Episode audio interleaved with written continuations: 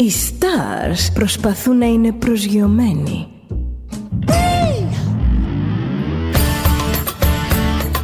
Ένα star είναι συνέχεια στον αέρα. Συνέχεια στον αέρα. Στο Δέλτα ζεις μαζί του.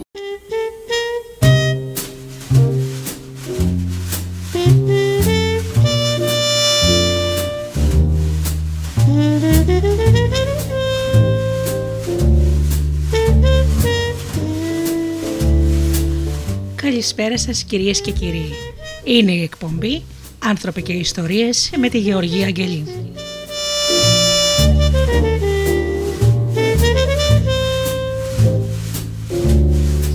Ζωντανά από το στούντιο Δέλτα, το ραδιόφωνο της καρδιάς μας.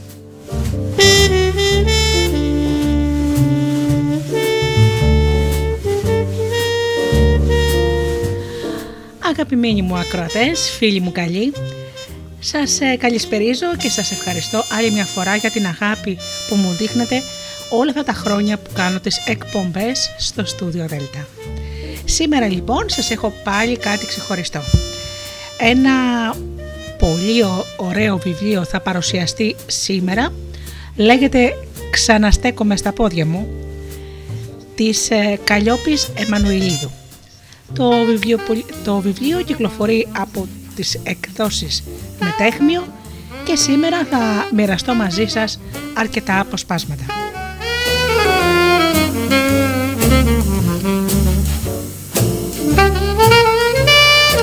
Πρώτα όμως αγαπημένοι μου φίλοι να σας καλησπερίσω όλους εσάς που μας στηρίζετε τόσα χρόνια με την προτίμησή σας. Καλησπέριζω λοιπόν τους φίλους που πληκτρολογούν www.studiodelta.gr και βρίσκονται εδώ μαζί μας στη σελίδα του σταθμού. Να καλησπερίσω και τους φίλους που μας ακούν από τις μουσικές σελίδες τις οποίες βρισκόμαστε όπως είναι το Live24 και το Greek Radio. Επίσης αγαπημένοι μου φίλοι να ευχαριστήσω τους ανθρώπους που μας ακούν από κινητά και tablets και τους φίλους που μας ακούν από το καινούριο μας Ape στο Google Play στην ενότητα ραδιόφωνο Ελλάδα FM. Την καλησπέρα μου και την αγάπη μου στους εκλεκτούς μου συνεργάτες, τον Τζίμι, την Αφροδιτή και την Ώρα. Σήμερα λοιπόν φίλοι μου θα διαβάσουμε όπως σας είπα το ωραίο βιβλίο της Καλλιόπης Εμμανουλίδου «Ξαναστέκομαι στα πόδια μου» και θα ακουστούν σήμερα σας έχω κάτι ξεχωριστό. Θα ακουστούν όμορφα τραγούδια από την Κρήτη εκτός από τον Νίκο Ξελούρη που είναι ο αγαπημένος μου ε, και του κυρίου Μπαλάφα και διάφορα άλλα που θα ακούσετε στη συνέχεια. Πάμε λοιπόν ε, να ξεκινήσουμε με ένα τραγούδι και αμέσως μετά το τραγούδι ξεκινάμε την παρουσίαση του βιβλίου.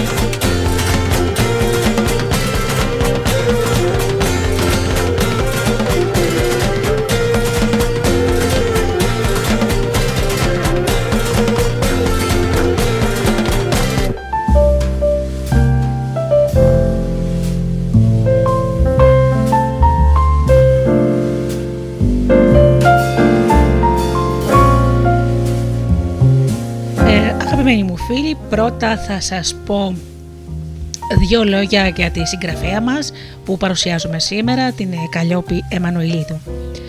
Η Καλλιόπη Εμμανουηλίδου είναι ψυχολόγος με μεταπτυχιακά στην εκπαιδευτική ψυχολογία, τη συμβουλευτική, στην εκπαίδευση και την, εκπαίδευση, την εκπαιδευτική έρευνα. Έχει δίπλωμα γενικής συμβουλευτικής και συμβουλευτικής διαταραχών πρόσληψης τροφής. Είναι κάτοχος, κάτοχος διδακτορικού με θέμα την νοημοσύνη και το ταλέντο. Διδάσκει στην τριτοβάθμια εκπαίδευση και εργάζεται ως ψυχολόγος και ως επιμορφώτρια στη Θεσσαλονίκη. Διατηρεί την ιστοσελίδα ε, ψυχοπαύλα-λόγος.net Από τις εκδόσεις Μετέχμιο κυκλοφορούν τα βιβλία της. Ψυχολογία της διατροφής. Γυρίζω σελίδα στη διατροφή, γυρίζω σελίδα στην χαμηλή αυτοεκτίμηση, γυρίζω σελίδα στο άγχος, καθώς και η παιδική, η παιδική ιστορία, το ξωτικό που ήθελε να ψηλώσει. Σήμερα λοιπόν θα μοιραστώ μαζί σας αποσπάσματα από το νέο της βιβλίο «Ξαναστέκομαι στα πόδια μου».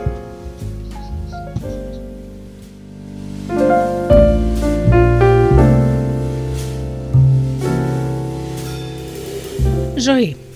Ένα εστιατόριο όπου ποτέ δεν ξέρεις τι θα σου σερβίρουν. Ξεφυλίζω σε ένα περιοδικό, βλέποντας μια κινηματογραφική ταινία, παρακολουθώντας μια σειρά ή διαφημίσεις στην τηλεόραση, είναι πολύ εύκολο να ξεγελαστούμε και να νομίσουμε ότι πάνω κάτω στη ζωή συμβαίνουν σε όλους τα ίδια πράγματα. Γέννηση, χαρούμενη παιδική ηλικία, μια σύντομη σύγχυση στην εφηβεία, σπουδές στο πανεπιστήμιο, χαρούμενη και ξέγνια φοιτητική ζωή, αποφύτιση, ίσως μεταπτυχιακές σπουδές, επαγγελματική αποκατάσταση, γνωριμία με ένα άτομο του άλλου φίλου, αραβώνας, γάμος, πρώτο παιδί, δεύτερο παιδί, ανέφιλη οικογενειακή ζωή και ήσυχα γυρατιά. Είναι όμως για όλους έτσι τα πράγματα ή πρόκειται για μια ψευδέστηση κατά την οποία νομίζουμε ότι πρέπει και η δική μας ζωή να ακολουθεί το ίδιο σενάριο.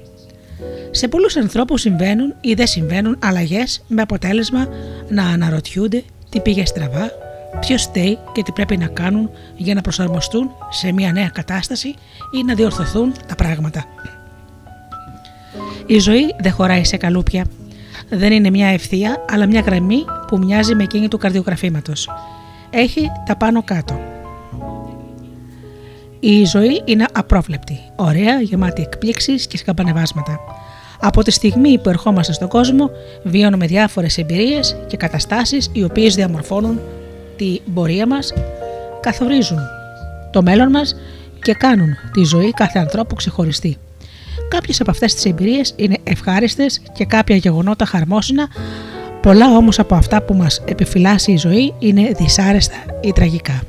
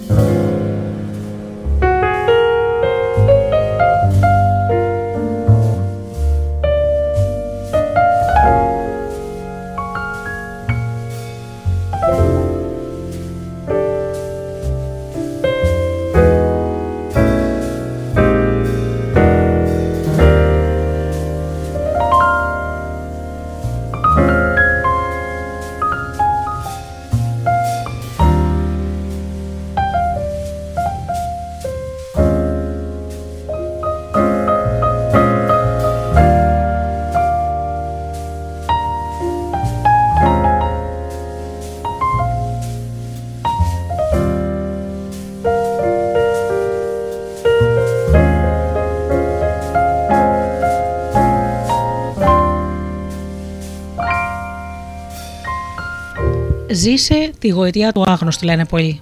Μία φράση που μάλλον μοιάζει παρμένη από διαφημιστικό σποτ, καθώς είναι ελκυστική. Ωστόσο είναι επίσης ανεδαφική και απλουστευτική. Το άγνωστο που παραμονεύει στη γωνία δεν είναι πάντα γοητευτικό, ούτε είναι εύκολο έτσι απλά να το ζήσουμε. Ο άνθρωπος δεν είναι τόσο ευπροσάρμοστο όν, ο εγκέφαλός μας αγαπάει ιδιαίτερα τη συνήθεια και το γνώριμο. Όταν επαναλαμβάνεται κάτι που ο εγκέφαλός μας ήδη έχει ξαναβιώσει, το νευρικό μας σύστημα εκπέμπει σήματα που προκαλούν ανακούφιση, ικανοποίηση, αίσθημα ανταμοιβής και ευχαρίστησης. Θέλουμε να ζούμε προβλέψιμες καταστάσεις, όχι μεγάλες εκπλήξεις. Επιδιώκουμε τις εκπλήξεις που πληρούν τα, κριτήρια και τους σκοπούς μας ή που αφορούν δικές μας επιλογές. Παραδείγματος χάρη, ένα ταξιδιωτικό προορισμό. Οτιδήποτε απρόσμενο και άγνωστο μας αποσυντονίζει και απαιτεί προσαρμογή, ακόμα και όταν πρόκειται για κάτι ευχάριστο.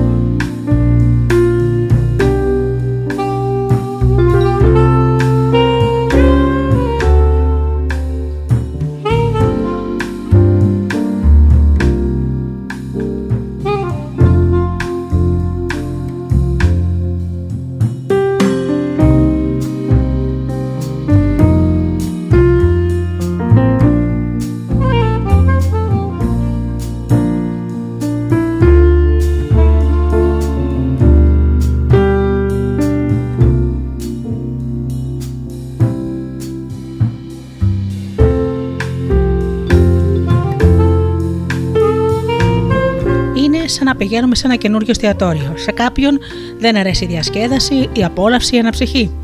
Το εστιατόριο αυτό προσφέρει ένα πλούσιο μενού. Το ότι όμως ο κατάλογος του εστιατορίου έχει μεγάλη ποικιλία δεν σημαίνει απαραίτητα ότι θα ευχαριστηθούμε και όλα όσα προσφέρονται. Κάποια από τα εδέσματα μας αρέσουν πολύ. Κάποια όμως μπορεί να μην μας αρέσουν καθόλου.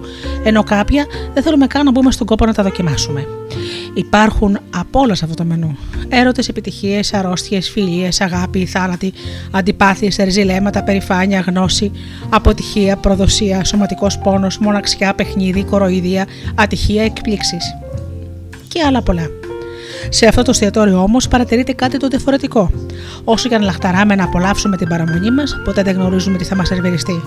Μπορεί να είμαστε προετοιμασμένοι να ζήσουμε ευχάριστες εμπειρίες, ίσως όμως ο σερβιτόρα να μας φέρει κάτι που δεν έχουμε ξαναγευτεί ή που δεν έχουμε ακούσει και τα καλύτερα λόγια από όσους το έχουν δοκιμάσει. Ξέρουμε πάνω κάτω ότι ο κατάλογος είναι πλούσιος και περιλαμβάνει απ' όλα. Ευχόμαστε όμως να αποφύγουμε μια δυσάρεστη έκπληξη και να μας έρθουν πιάτα εύγευστα και έπεπτα.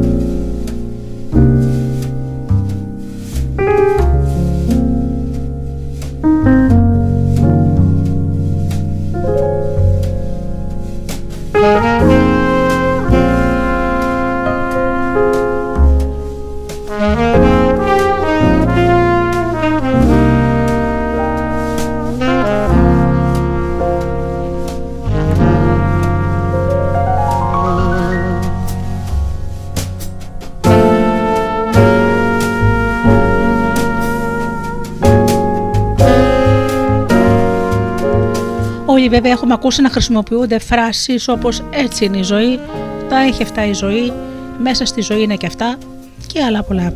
Στις φράσεις αυτές αποτυπώνεται μια πραγματικότητα που δεν είναι πάντα ευχάριστο να αποδεχτούμε. Όντως δεν υπάρχει άνθρωπος που να μην γευτεί μια πίκρα στη ζωή του.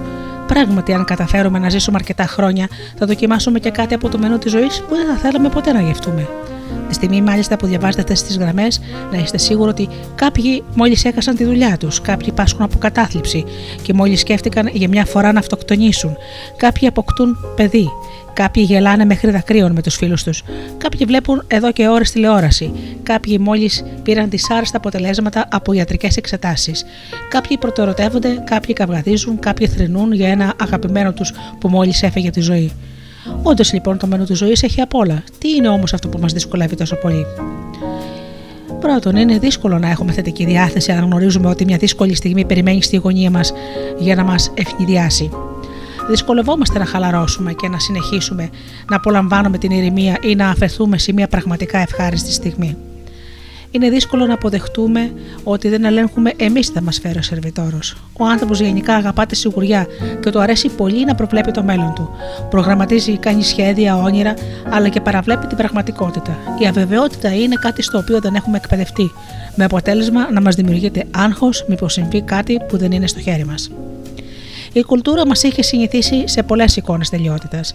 Μας γίνεται μια διαρκής πλήση εγκεφάλου αφού βομβαρδιζόμαστε με εικόνες τέλειων τακτοποιημένων σπιτιών, αψιγάδιων κορμιών και υπέροχων προσώπων και με πληροφορίες για τις ευτυχισμένες ζωές διάσημων ανθρώπων, τις οποίες δεν σκιάζει κανένα σύννεφο. Δημιουργείται και ενισχύεται η ψευδέστηση που μας κάνει να πιστεύουμε ότι είναι στο χέρι μας να φτάσουμε κι εμείς αυτές τις εικόνες τελειότητας. Έτσι λοιπόν η παραδοχή ότι άλλη κάποια στιγμή θα αντιμετωπίσουμε δυσκολίες, η αδυναμία μας να προβλέψουμε ποιες θα είναι αυτές και η ψευδέστηση ότι θα έπρεπε κανονικά όλοι να έχουμε μια τέλεια ζωή, μας κάνουν να σοφρώνουμε τα χείλια και να σμίγουμε τα φρύδια μας με δισταγμό, καχυποψία και άρνηση απέναντι στο γεγονός ότι κακά τα ψέματα η διαχείριση των κρίσεων είναι τελικά ένα θέμα που μας αφορά όλους.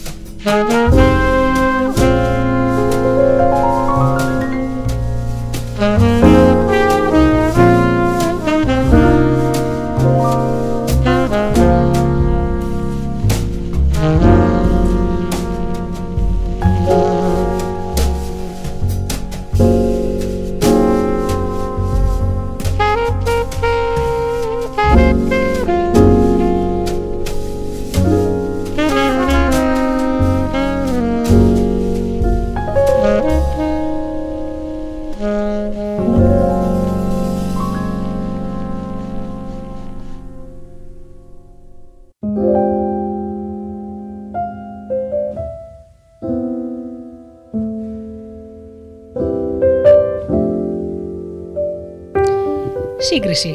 Ή δες τη ευτυχισμένη που είναι ή και αποσωπητικά. Η σύγκριση είναι ένας μηχανισμός σκέψης που μαθαίνουμε από πολύ νωρίς στη ζωή μας. Σίγουρα θα πρέπει να κάνουμε συγκρίσεις για να εντοπίσουμε ομοιότητε και διαφορές ανάμεσα σε πράγματα, καταστάσεις και ανθρώπους και για να εκτιμάμε τον κόσμο καλύτερα. Όμως μαθαίνουμε και ένα άλλο είδος σύγκρισης. Από μικρή ηλικία μας μαθαίνουν ότι είμαστε αναπαρκεί, ενώ κάποιος άλλος δίπλα μας έχει όλα όσα πρέπει και εμείς να αποκτήσουμε. Δες το παιδάκι της κυρίας, δεν κλαίει. Γιατί δεν παίρνεις καλούς βαθμούς όπως ο αδερφός σου; Κοίτα τι καλά που κάθεται το κοριτσάκι στο άλλο τραπέζι. Η κόρη της γειτόνισσα πώς μπορεί και διαβάζει; Η ξαδέρφη σου γιατί δεν θα πάει εκδρομή και θα κάτσει να διαβάσει; Είναι πολύ εύκολο να κάνουμε συγκρίσεις. Σπάνια μένουμε στη δική μας εμπειρία χωρίς να κοιτάξουμε τι συμβαίνει παραπέρα στους άλλους ανθρώπους. Συγκρίνουμε το σώμα μας, την οικονομική μας κατάσταση, την εξωτερική εμφάνιση του συντρόφου μας, τη συμπεριφορά των παιδιών μας, τις οικογενειακές μας σχέσεις, το μέγεθος, την τάξη και την καθαριότητα του σπιτιού μας, τη βιτρίνα του καταστήματός μας, του βαθμούς, τους βαθμούς της εξεταστικής περίοδου με ό,τι αντίστοιχα έχουν οι άλλοι. Η σύγκριση είναι μια παγίδα που θρέφεται από την ανασφάλεια και τη χαμηλή αυτοεκτίμηση. Όσο πιο ευάλωτοι και ανασφαλείς νιώθουμε, όσο χειρότερα πιστεύουμε ότι τα πάμε στη ζωή, τόσο περισσότερο κοιτάμε φοβισμένοι γύρω μας για να δώσουμε στον εαυτό μας ψεύτικες διαβεβαιώσεις, για να διαμορφώσουμε εσφαλμένες σκέψεις και ιδέες που όμως θα αρχίσουν να καθαρίζουν τη συμπεριφορά και την συναισθηματική μας υγεία. Νομίζουμε ότι οι άλλοι είναι χαρούμενοι, ευχαριστημένοι από το σώμα τους, ευτυχισμένοι στην προσωπική τους ζωή, χωρίς τραυματικές εμπειρίες, ξέγνιαστοι με λυπένα τα προβλήματά τους, με καλές σχέσεις με τους γύρω τους. Με τη σειρά τους, η ανασφάλεια και η αυτο, χαμηλή αυτοεκτίμηση θρέφονται και αυτές από τη σύγκριση. Αφού όσο πιο πολύ συγκρίνουμε τον εαυτό μας με τους άλλους, με σκοπό να μειώσουμε τον εαυτό μας και τη δική μας ζωή, τόσο πιο πολύ ανεπαρκείς αισθανόμαστε.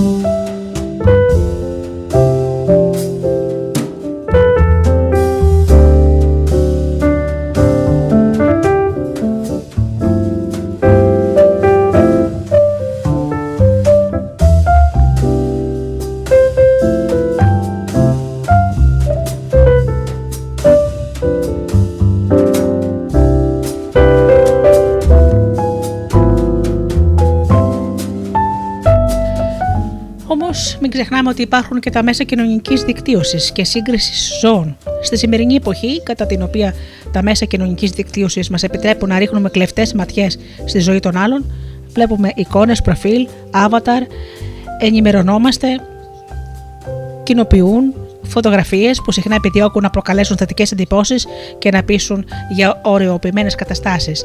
Στα ηλεκτρονικά αυτά μέσα συνήθως οι άνθρωποι δεν μποστάρουν μια μη κολακευτική φωτογραφία, ούτε γράφουν ότι αισθάνονται μοναξιά, ότι μάλωσαν άσχημα με τον σύντροφό τους, ότι νιώθουν λίγο ως γονείς, ότι αισθάνονται λίγοι ως γονείς ότι είναι άνεργοι ή κακοπληρωμένοι ή ότι είναι θύματα εκφοβισμού ή κακοποίησης.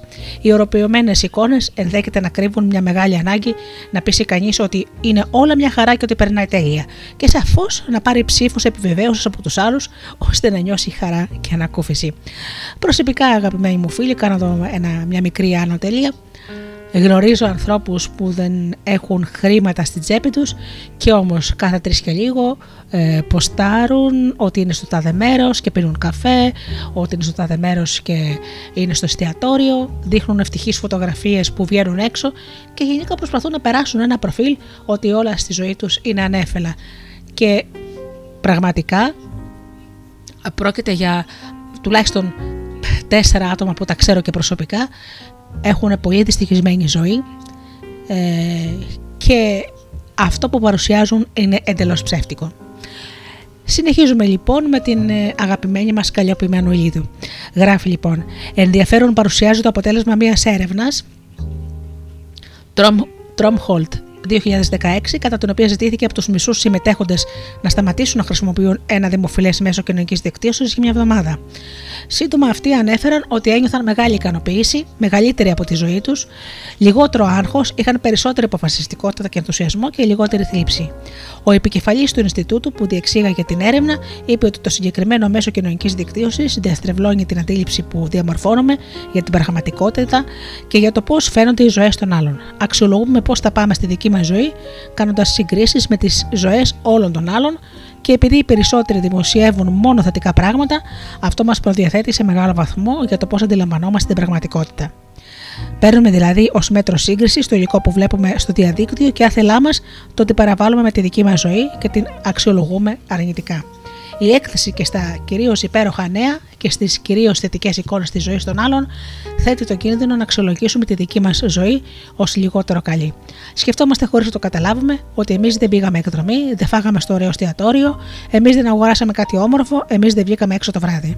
Με αυτό βέβαια δεν εννοούμε ότι τα μέσα κοινωνικής δικτύωσης εμπεριέχουν μόνο κινδύνους για την ψυχική μας υγεία. Έχουν και διάφορες θετικές πλευρές.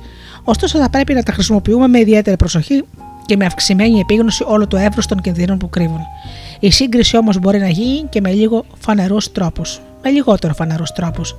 Συχνά εκείνη η ανίποτη σύγκριση είναι και περισσότερο οδυνηρή γιατί δημιουργεί μια πιο ύπουλη μορφή ντροπιάσματος, υπονοώντας ότι δεν μπαίνω καν στον κόπο να το πω. Δες το μόνο σου. Ή δεν θα στο πω για να μην σε πληγώσω. Τόσο άσχημο είναι αυτό που σκέφτομαι για σένα. Ή ας το καταλάβεις μόνος σου. Έτσι εισπράττουμε τα επικριτικά βλέμματα ή βλέπουμε να επενούν, να θαυμάζουν ή να επιδοκιμάζουν άλλους ανθρώπους. Ακόμα και η απουσία της ενθάρρυνσης, του επένου ή της απλής επισήμανσης ενός θετικού μας στοιχείου μας κάνει να νιώθουμε αναπαρκείς. Λίγο, λίγοι, λίγοι αποτυχημένοι σε σύγκριση με τους άλλους. Τελικά όμως ισχύει εκείνο το εμείς και οι άλλοι. Δεν ξέρω.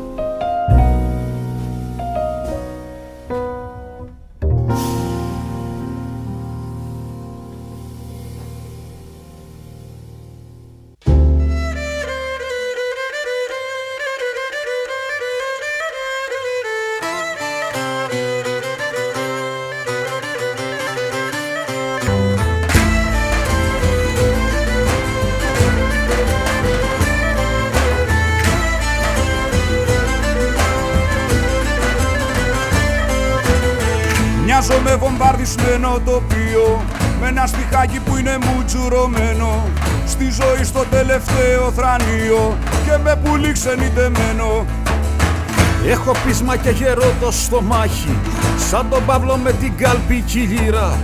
Την αγάπη που έχω δώσει δεν πήρα έτσι το θέλησε η μοίρα Άιντε να σταθώ στα πόδια μου μετά από τόσα χτυπήματα. Έχω ξεχάσει τα βήματα Μα δεν με παίρνει να πω δεν μπορώ. Πρέπει να μπω στο χώρο. Πρέπει να σταθώ στα πόδια μου. Μετά από τόσα χτυπήματα Έχω ξεχάσει τα βήματα. Μα δεν με παίρνει να πω δεν μπορώ. Πρέπει να μπω στο χώρο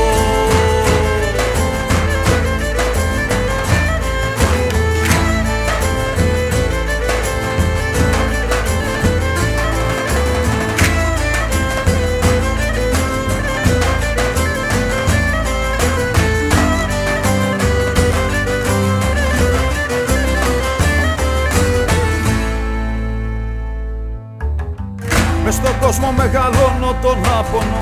Ποιος στα αλήθεια παίρνει αυτό που το αξίζει. Δεν το θέλω μα μου βγαίνει παράπονο. Γιατί η ρόδα δεν γυρίζει. Άγγε να σταθώ στα πόδια μου. Μετά από τόσα χτυπήματα Έχω ξεχάσει τα βήματα. Μα δεν με παίρνει να πω δεν μπορώ. Πρέπει να μπω στο χώρο. Άιντε να σταθώ στα πόδια μου. Μετά από τόσα χτυπήματα Έχω ξεχάσει τα βήματα. Μα δεν με παίρνει να πω δεν μπορώ. Πρέπει να πω στο χώρο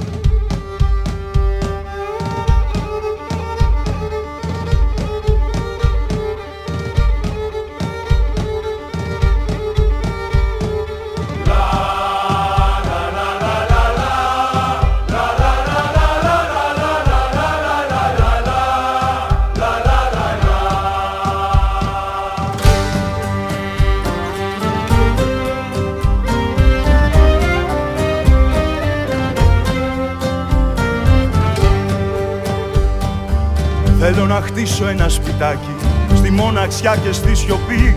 Ξέρω μια πράσινη ραχούλα, δεν θα το χτίσω εκεί.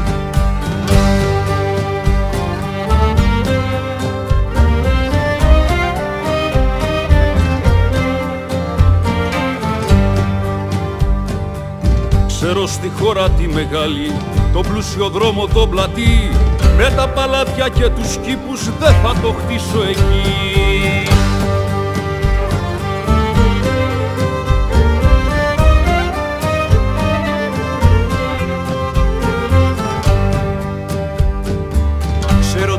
πρόσκαρο ακρογιάλι όλο το κύμα το φιλί. Κρίνω σπαρτινή αμμουδιά του δεν θα το χτίσω εκεί.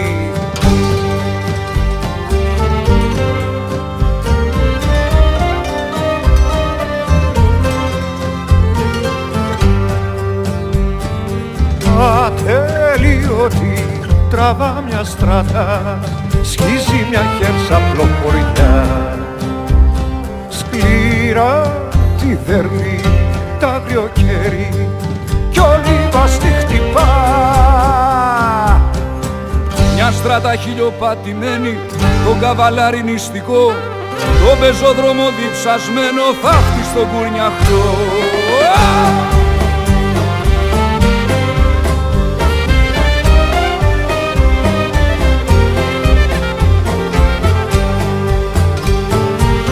Εκεί το σπίτι μου θα χτίσω με μια βρυσούλα στην αυγή. Πάντα η γωνιά του θα καπνίζει και η θύρα του θα είναι ανοιχτή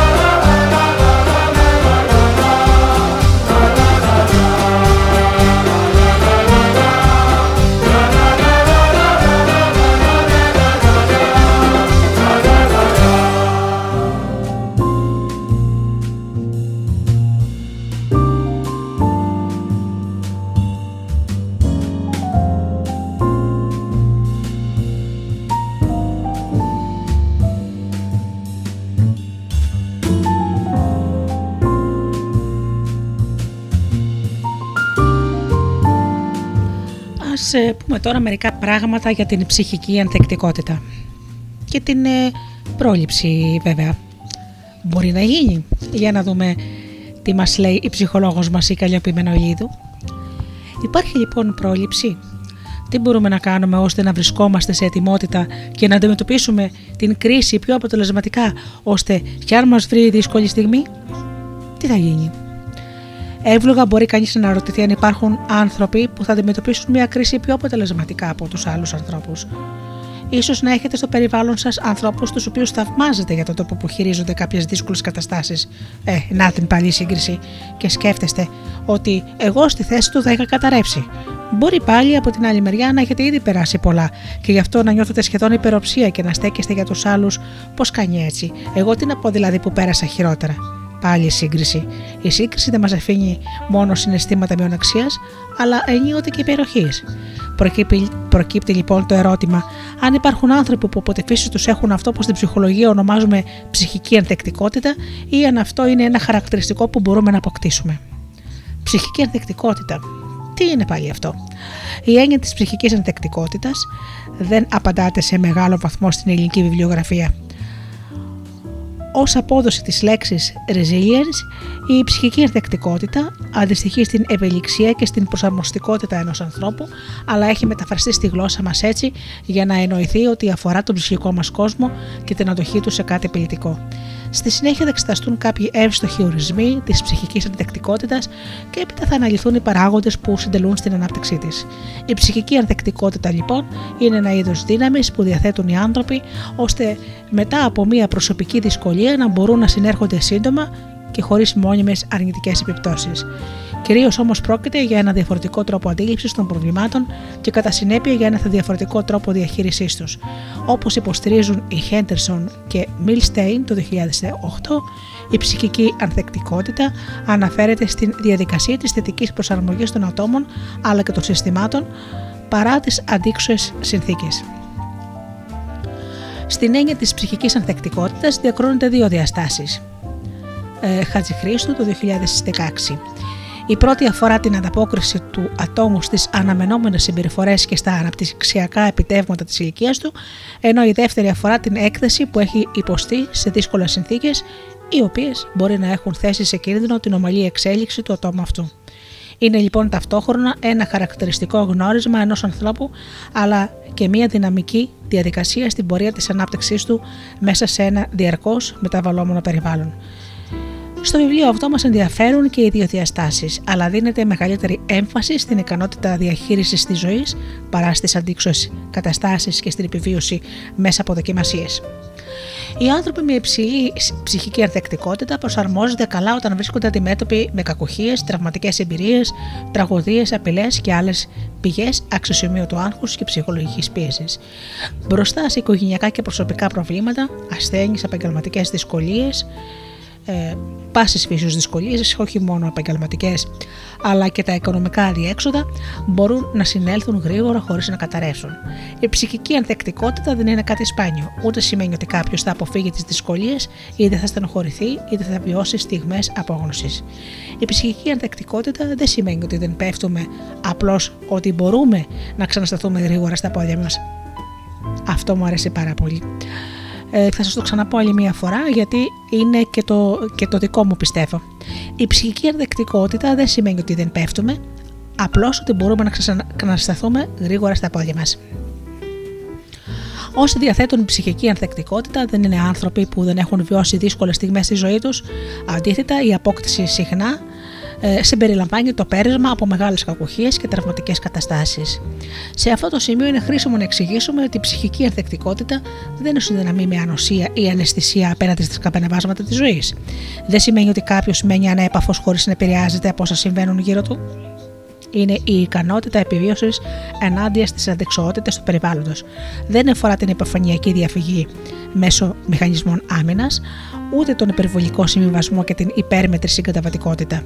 Ούτε έχει να κάνει με την μυρολατρική γεμάτη πικρή αποδοχή ότι η ζωή είναι σκληρή και γεμάτη από σκόπελους και εμπόδια. Τι λοιπόν μπορεί να κάνει κανείς ώστε να είναι προετοιμασμένος για πάνε ενδεχόμενο και να μην καταρρεύσει όταν του συμβεί κάτι δυσάρεστο;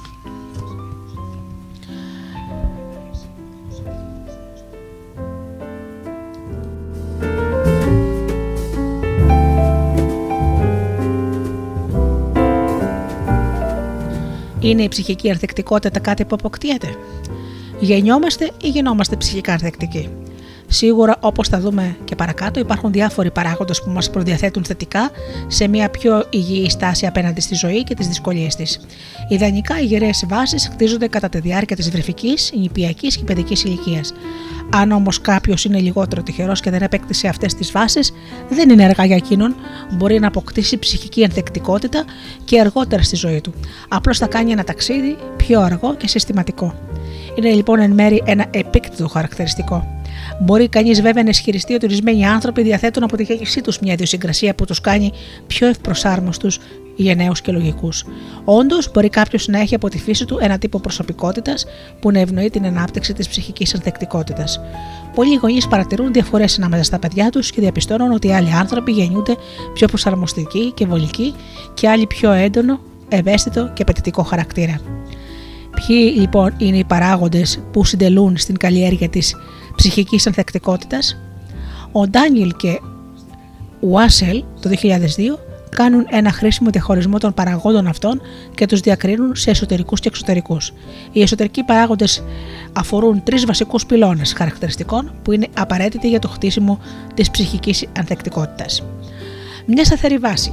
Πρώτο, το παιδί νιώθει ότι ανήκει κάπου και ότι είναι ασφαλές.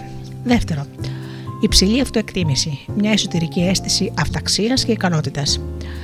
Τρίτον, αίσθηση ατομικής επάρκειας, μια αίσθηση ικανότητας και ελέγχου και ταυτόχρονα μια ακριβής επίγνωση των ατομικών δυνατοτήτων και περιορισμών. Οι εξωτερικοί παράγοντες έχουν να κάνουν με πρώτον, τουλάχιστον μια σταθερή σχέση με ένα άτομο με το οποίο υπάρχει συναισθηματικό δέσιμο. Δεύτερον, πρόσβαση σε ευρύτερα υποστηρικτικά συστήματα, παραδείγματος χάρη ευρύτερη οικογένεια και φίλοι. Τρίτον, θετικές εμπειρίες από το παιδικό σταθμό, το σχολείο και την ευρύτερη κοινότητα στην οποία έχει ζήσει κάποιος ως παιδί. Πολλές μελέτες, Werner and Smith 1982, Router 1987, έχουν δείξει ότι η ανάπτυξη σχέσεων με ανθρώπους που αποτελούν στήριγμα για μας, εντός και εκτός της οικογένειας, είναι από τους πρωταρχικούς παράγοντες. Όταν έχουμε αναπτύξει, ιδίως νωρίς στη ζωή μας, σχέσεις αγάπης και εμπιστοσύνης, όταν έχουμε αποκτήσει υγιή πρότυπα και όταν δεχόμαστε επιβράβευση και ενθάρρυνση για τα καταρτώματά μας, γινόμαστε πιο προσαρμοστικοί και γεμάτοι αυτοπεποίθηση. Η ανάπτυξη μιας σχέσης με τουλάχιστον ένα ενήλικα που διαθέτει συναισθηματική σταθερότητα και μας κάνει να νιώθουμε ασφαλείς, λειτουργεί ως πανοπλία απέναντι στις αρνητικές, στρεσογόνες εμπειρίες που θα έχουμε στη ζωή μας. Ακόμα και όταν οι γονείς δεν παρέχουν επαρκή φροντίδα, η στήριξη από τους συμμαθητέ και η ανάπτυξη φιλικών σχέσεων στην πρώιμη παιδική ηλικία μπορεί σε μεγάλο βαθμό να καλύψει κενά ώστε να εμφανιστούν διαταραχές στη συμπεριφορά. Βέβαια, αυτό προποθέτει ότι το παιδί έχει την ικανότητα να αναπτύσσει, να καλλιεργεί και να διατηρεί σχέσεις με τους συνομιλικούς του, δηλαδή να κατέχει ορισμένες κοινωνικές δεξιότητες. Εκτός λοιπόν από την παρουσία ενηλίκων που προσφέρουν προστασία, αποδοχή, σταθερότητα και εθάριση, είναι ιδιαίτερα σημαντικό στο παιδί να έχουν καλλιεργηθεί οι δεξιότητες που του επιτρέπουν να συνάπτει φιλίες με τα άλλα παιδιά. Οι Ντάνιελ και Βόσελ προσφέρουν μια σύνοψη των πιο συγκεκριμένων παραγόντων που έχουν συσχετιστεί με την υψηλή ψυχική ανθεκτικότητα στην παιδική και την εφηβική ηλικία. Έτσι, κατά την παιδική ηλικία φαίνεται ότι η αυξημένη ψυχική ανθεκτικότητα εμφανίζουν. Τα κορίτσια. Παιδιά που έχουν αίσθηση προσωπικής ικανότητας. Παιδιά που δεν έχουν να αναλάβουν την ευθύνη των πράξεών τους. Παιδιά που δείχνουν συνέστηση απέναντι στους άλλους. Παιδιά που διαθέτουν ικανότητες επίλυσης προβλημάτων. Παιδιά που διαθέτουν επικοινωνιακές δεξιότητες. Τα κοινωνικά παιδιά. Τα ανεξάρτητα παιδιά. Παιδιά που σκέφτονται πριν δράσουν. Δεν είναι παραμορτικά. Παιδιά που μπορούν να συγκεντρώνονται στο διάφασμά τους.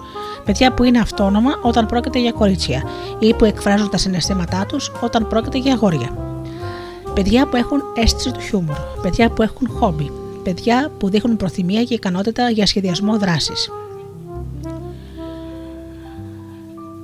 Επίσης, οι οικογένειες που διαθέτουν συγκεκριμένα χαρακτηριστικά είναι πιθανότερο να προάγουν την ψυχική ανθεκτικότητα. Οι οικογενειακοί παράγοντες που έχουν συσχετιστεί με την υψηλή ψυχική ανθεκτικότητα είναι οι εξής. Να υπάρχει στενή σχέση του παιδιού με τουλάχιστον ένα άτομο του οικογενειακού περιβάλλοντος. Η οικογένεια να παρέχει φροντίδα στο παιδί και να του καλλιεργεί αισθήματα εμπιστοσύνης.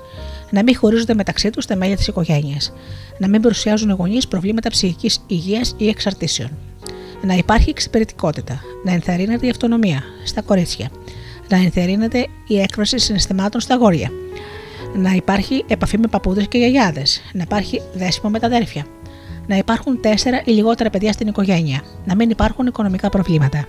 Οι παράγοντες της ευρύτερης κοινότητας που συνδέονται με την ψυχική ανθεκτικότητα είναι οι ακόλουθοι να υπάρχει υποστήριξη από τη γειτονιά και το φιλικό μη συγγενικό περιβάλλον.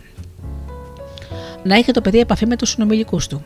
Να έχει θετικές σχολικές εμπειρίες. Να έχει θετικά πρότυπα ενηλίκων.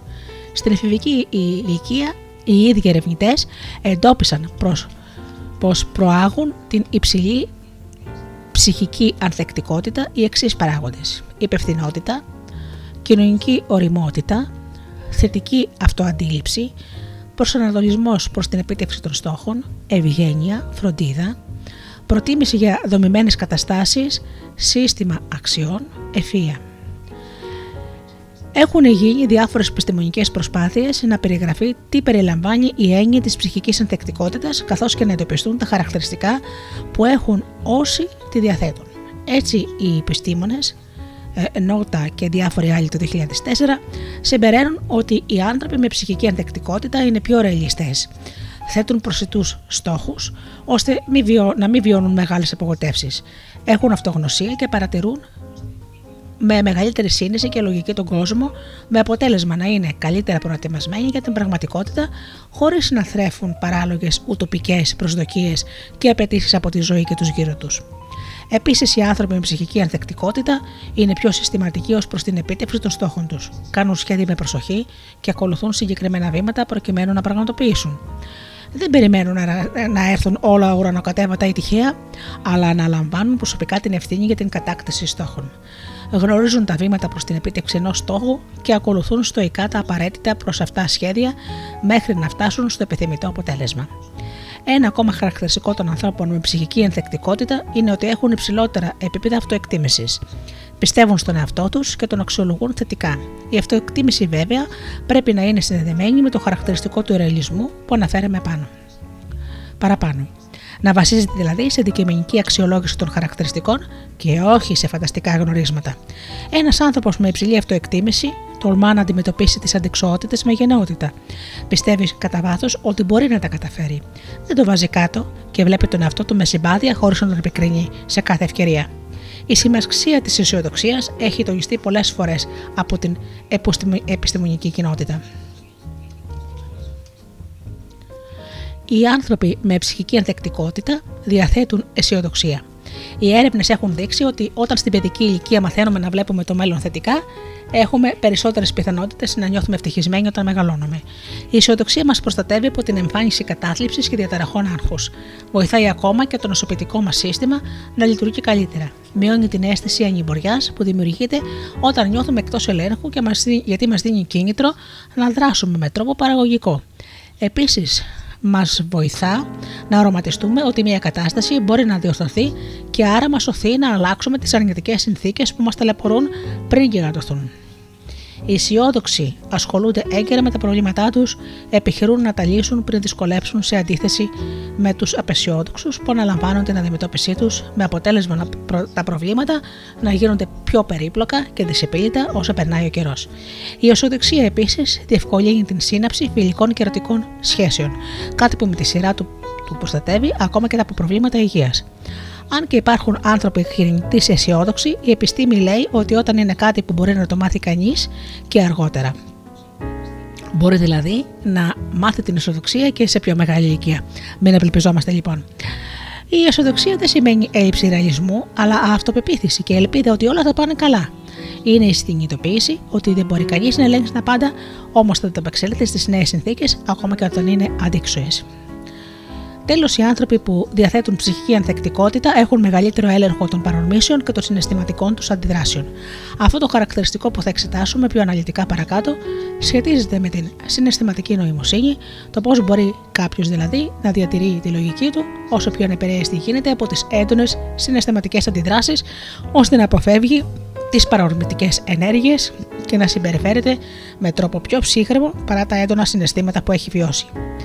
Μπορούμε λοιπόν να συμπεράνουμε ότι η ψυχολογική προσαρμοστικότητα των ανθρώπων είναι αποτέλεσμα αλληλεπίδρασης πολλών παραγόντων εσωτερικών και περιβαλλοντικών.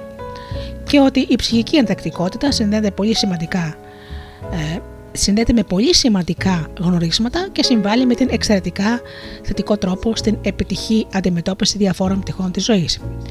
Γεννάται όμως η, η σκέψη ότι δεν έχουμε πάντα τον έλεγχο των περιβαλλοντικών παραγόντων. Δεν μπορούμε να γυρίσουμε πίσω το χρόνο και να αλλάξουμε το οικογενειακό μας περιβάλλον και την ανατροφή που μας έδωσαν οι γονείς μας, ούτε μπορούμε να βελτιώσουμε από μόνοι μας άμεσα την ποιότητα της κοινωνίας ή της εκπαίδευσης που δεχόμαστε. Έτσι, χρειάζεται να επικεντρωθούμε στους παράγοντες εκείνους που προωθούν την ψυχική μας ανατεκτικότητα και οι οποίοι βρίσκονται εντός του δικού μας ελέγχου. Τι μπορούμε λοιπόν να κάνουμε εμείς οι ίδιοι για, για να για να την αναπτύξουμε ώστε να αντέχουμε τα σκαμπανεβάσματα της ζωής χωρίς να καταρρεύσουμε;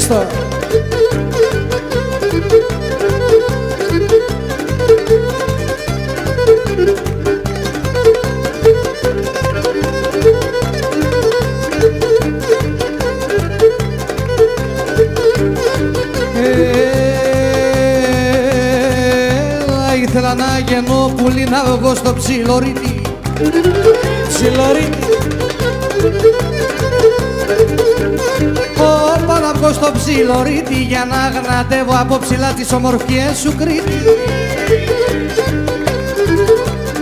Όπα ήθελα να ήμουν ετώ στα σύννεφα να ανέβω Στα σύννεφα Γεια σου στρατηγέ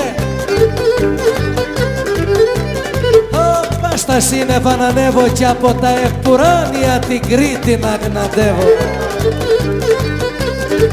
Να σου Μπίλη.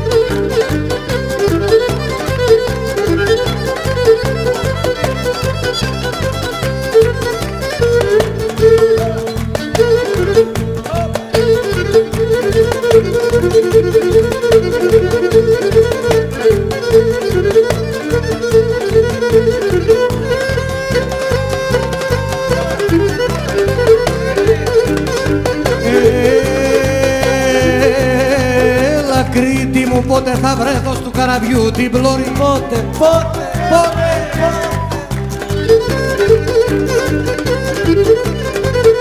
Πας του καραβιού την πλώρη να δω το ψιλορίτι σου και τα λευκά σου όρη. Αχ, αχ. Ωφ, βγάλτε μου εισιτήριο να φύγω την Τετάρτη, Τετάρτη, Τετάρτη να φύγω να φύγω την Τετάρτη για δεν μπορώ να τη θωρώ την Κρήτη από το χάρτη. Δεν μπορώ, δεν μπορώ άλλο.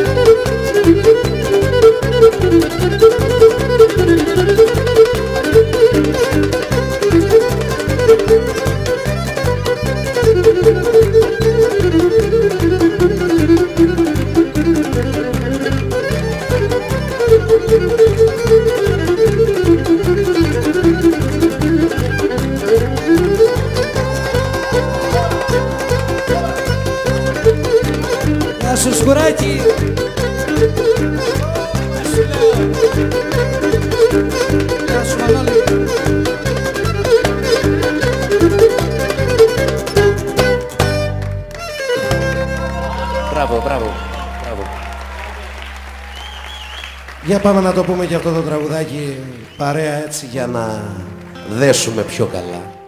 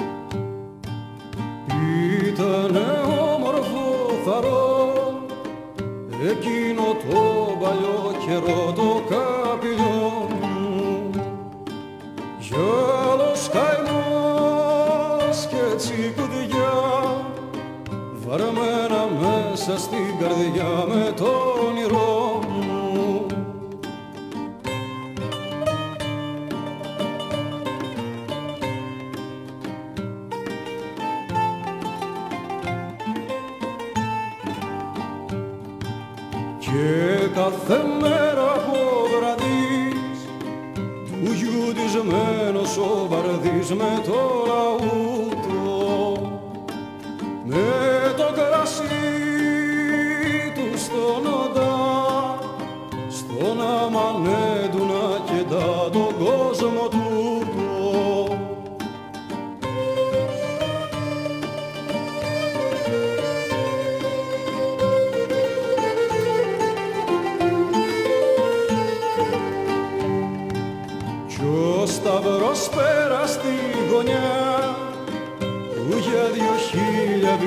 dünyada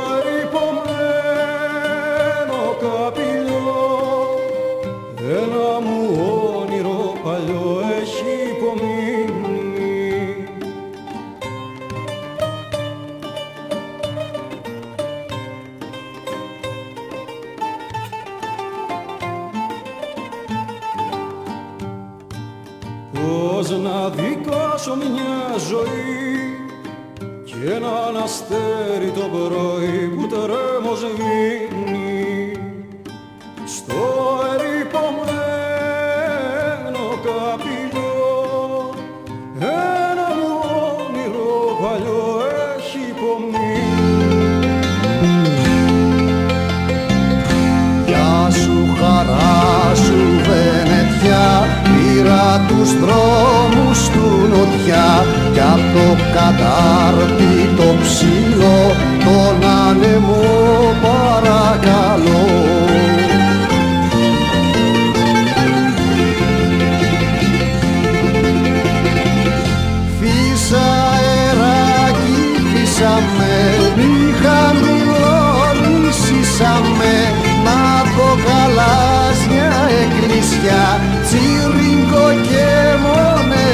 μια φίλησα αεράκι φύσαμε μη χαμηλώνησαμε μα δω γαλάζια εκκλησιά τσίρικο και μονεβάσια.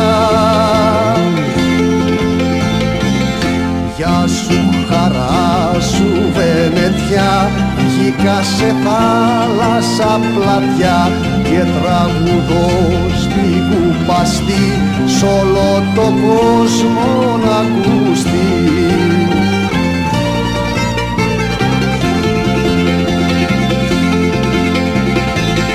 Φύσα αεράκι, φύσα με, Μπορούσαμε να δω στην Κρήτη μια κορφή που έχω μανούλα κι αδερφή. Της αερακύτησαμε μη χαμηλονίσησαμε να δω στην Κρήτη μια κορφή που έχω μανούλα κι αδερφή.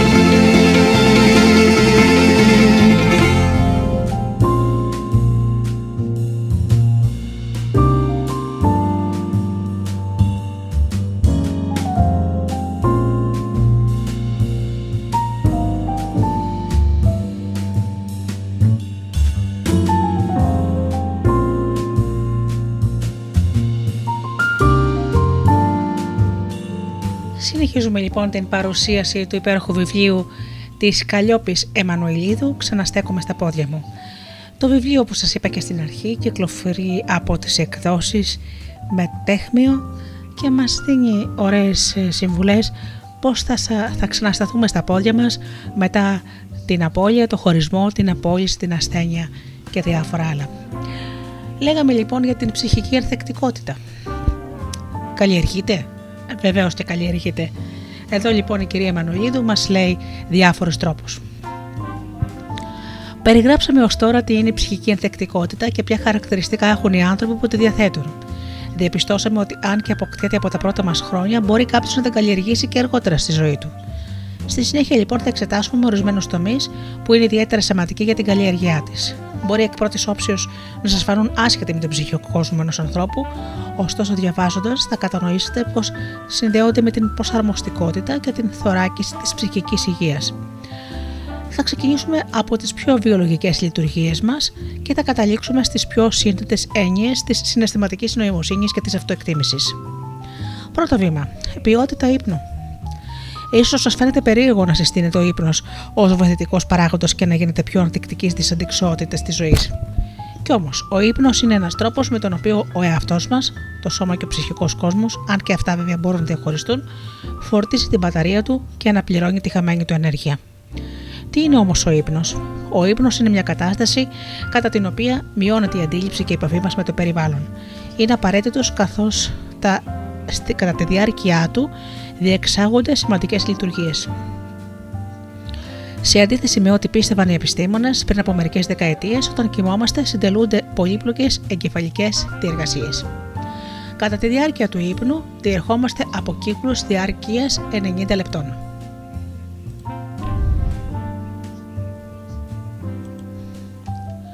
Σε κάθε νύχτα υπολογίζεται ότι θα περάσουμε περίπου 4 έως 6 κύκλους ανάλογα με το πόσο κοιμηθούμε. Κάθε κύκλος αποτελείται από κάποια στάδια. Το πρώτο ξεκινά με πολύ ελαφρύ ύπνο μέχρι να φτάσουμε στο βαθύ ύπνο του τετάρτου σταδίου. Σε αυτά τα τέσσερα πρώτα στάδια έχουμε μικρή μυϊκή δραστηριότητα, τα μάτια μας δεν κινούνται, αλλά οι μύες μας μπορούν να λειτουργήσουν. Το πέμπτο στάδιο διαφέρει πολύ από τα προηγούμενα τέσσερα και ονομάζεται ύπνος REM. Κατά τη, διάρκεια του, κατά τη διάρκεια του παρατηρούνται γρήγορες κινήσεις των ματιών. Οι μύες μας είναι σχεδόν παράλυτοι, αλλά η καρδιά χτυπάει γρηγορότερα και η αναπνοή μας είναι κοφτή και γρήγορη. Το στάδιο αυτό βλέπουμε και τα, στο στάδιο αυτό βλέπουμε και τα περισσότερα όνειρα, τα οποία είναι πιο έντονα, ζωντανά και λεπτομερή. Ο ύπνος έχει τεράστια σημασία για την αναζωογόνηση του οργανισμού μας. Όταν κοιμόμαστε, το σώμα μας εξοικονομεί ενέργεια. Το νοητικό επίπεδο στο νοητικό μας επίπεδο τακτοποιούνται οι σκέψεις και οι αναμνήσεις στον εγκεφαλό μας. Επίσης, όταν ξυπνάμε νιώθουμε ξεκούραστοι γιατί κατά τη διάρκεια του ύπνου αναπαύονται και αναδομούνται οι μύες, ενώ επιδρά περισσότερο η αυξητική ορμόνη που επουλώνει τα τραυματισμένα κύτταρα και διορθώνει ζημιές στο σώμα μας. Μπορεί να έχετε προσέξει ότι μετά από έναν καλό ύπνο η επιδερμίδα σας φαίνεται πιο φρέσκια, με ομοιόμορφο χρώμα, τα μάτια πιο λαμπερά και ξεκούραστα και η όψη σας πιο υγιής. Η διάθεσή σας είναι βελτιωμένη και νιώθετε γεμάτη ενέργεια. Μάλιστα, έρευνες έχουν δείξει ότι σε ορισμένα στάδια του ύπνου ο εγκεφαλός μας επεξεργάζεται τις επώδυνες αναμνήσεις μας και μας βοηθάει, μας βοηθάει να ερεμήσουμε από το άγχος. Αυτό το έχει πει ο Βαν Χέλμ 2011. Γι' αυτό και άτομα που πάσχουν από μετατραυματικό στρες, διαταραχή κατά την οποία δυσκολεύονται να ξεπεράσουν μια επώδυνη εμπειρία με αποτελέσματα διάφορα συμπτώματα άγχους, συχνά υποφέρουν από διαταραχέ ύπνου, αϊπνίε, εφιάλτης και άλλα. Ο εγκέφαλός τους δεν έχει την ευκαιρία να επεξεργαστεί και να υπουλώσει τις τραυματικές αναμνήσεις τους. Λεβάιν και Νίλσεν 2007 το έχουν πει αυτό.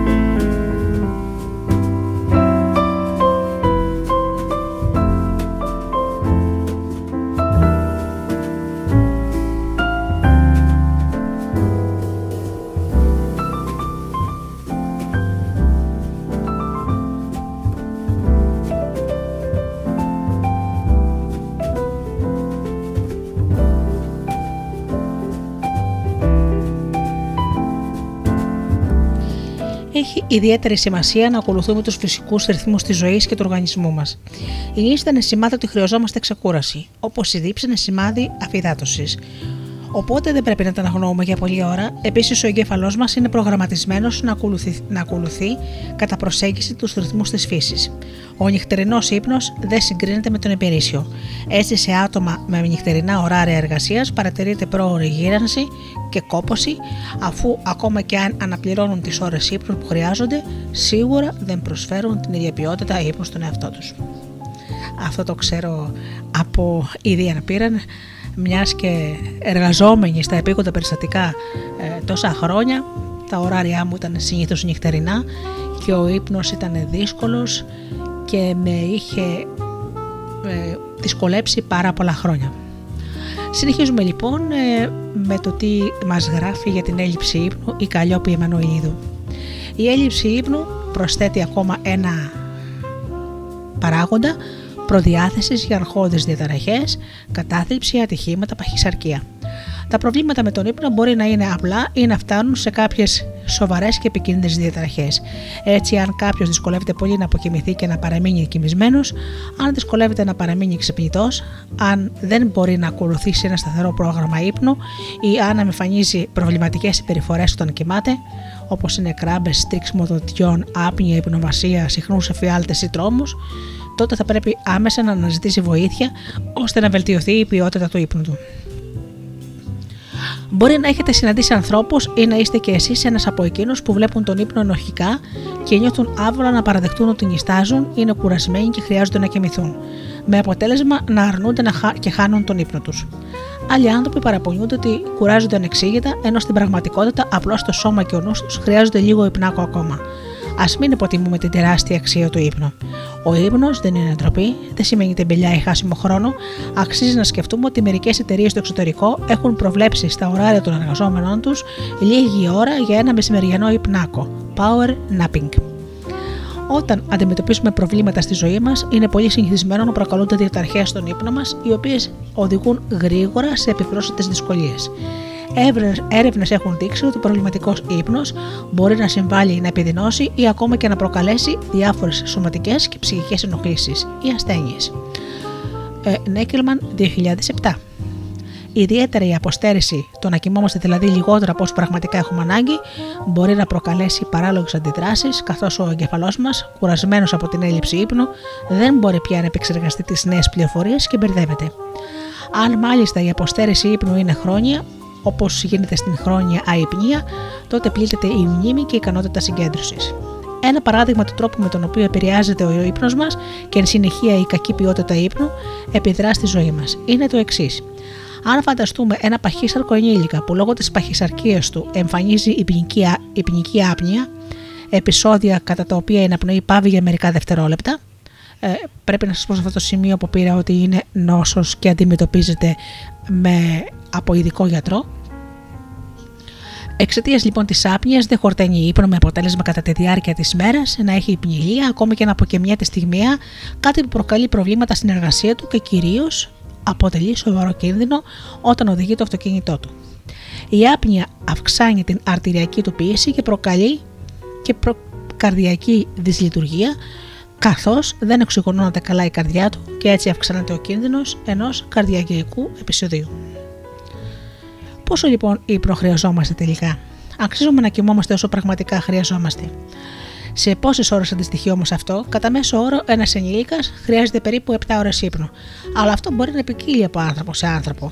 Οι έφηβοι χρειάζονται 9 ώρες νυχτερινό ύπνο, ενώ καθώς προχωράμε από την παιδική προς την ενήλικη ζωή, μειώνεται το ποσοστό βαθέως ύπνου. Επίσης, μειώνεται με την ηλικία και ο REM ύπνος. Το σώμα μας διαθέτει ένα καλό σύστημα ειδοποίησης των αναγκών του. Σίγουρα δεν είναι εφικτό να κοιμόμαστε όποτε νιώθουμε την παραμικρή νύστα. Μερικές φορές τα χάσουμε ρητά, δεν είναι έδειξη νύστας, αλλά άλλων καταστάσεων. Πλήξη, ελλειπή οξυγόνηση του εγκεφάλου, επιρροή από το χωσμοριτό των άλλων. Αν πραγματικά νιστάζουμε, η ικανοποίηση αυτής της ανάγκης μας είναι θέμα προτεραιοτήτων. Τι αξίζει περισσότερο, να πάμε νωρίς για ύπνο ή να δούμε τηλεόραση; Να γεμίσουμε την μπαταρία μας ή να ξενυχτήσουμε παρά την κουρασή μας μόνο και μόνο για να ικανοποιήσουμε τους φίλους μας. Α δούμε όμως μερικές συμβουλές για καλό ύπνο. Αφού είδαμε ότι ο ύπνος είναι πολύτιμος για την υγεία, την ψυχική ισορροπία και τη γενικότερη διάθεση και ενέργειά μας, ας δούμε κάποιες συστάσει και συμβουλές που εξασφαλίζουν την καλύτερη ποιότητά του. Προσπαθήστε να έχετε όσο πιο τακτικό ωράριο ύπνου μπορείτε, να κοιμάστε και να ξυπνάτε τις ίδιες ώρες. Ο εγκέφαλος συνηθίζει να θυμάται μόνος στο ωράριο αυτό. Το, σήμα, το σώμα έτσι μπορεί να λειτουργήσει καλύτερα μέσα στο δικό του χρονοδιάγραμμα. Μην καταναλώνετε πολύ ενόπνευμα, νικοτίνη ή καφέινη αρκετές ώρες πριν πέσετε για ύπνο. Πρόκειται για διεργετικές ουσίες. Μπορεί ένα ποτήρι κρασί να φέρει χαλάρωση, αλλά ο οργανισμός θα πρέπει να μεταβολήσει το αλκοόλ κατά τη διάρκεια του ύπνου, κάτι που θα επηρεάσει την ποιότητά του. Μην καταναλώνετε μεγάλα γεύματα πρωτού κοιμηθείτε. Δουλειά του ύπνου δεν είναι να χωνέψετε το γεύμα σας, αλλά αντίθετα ο ύπνος επιβαρύνεται από την πέψη.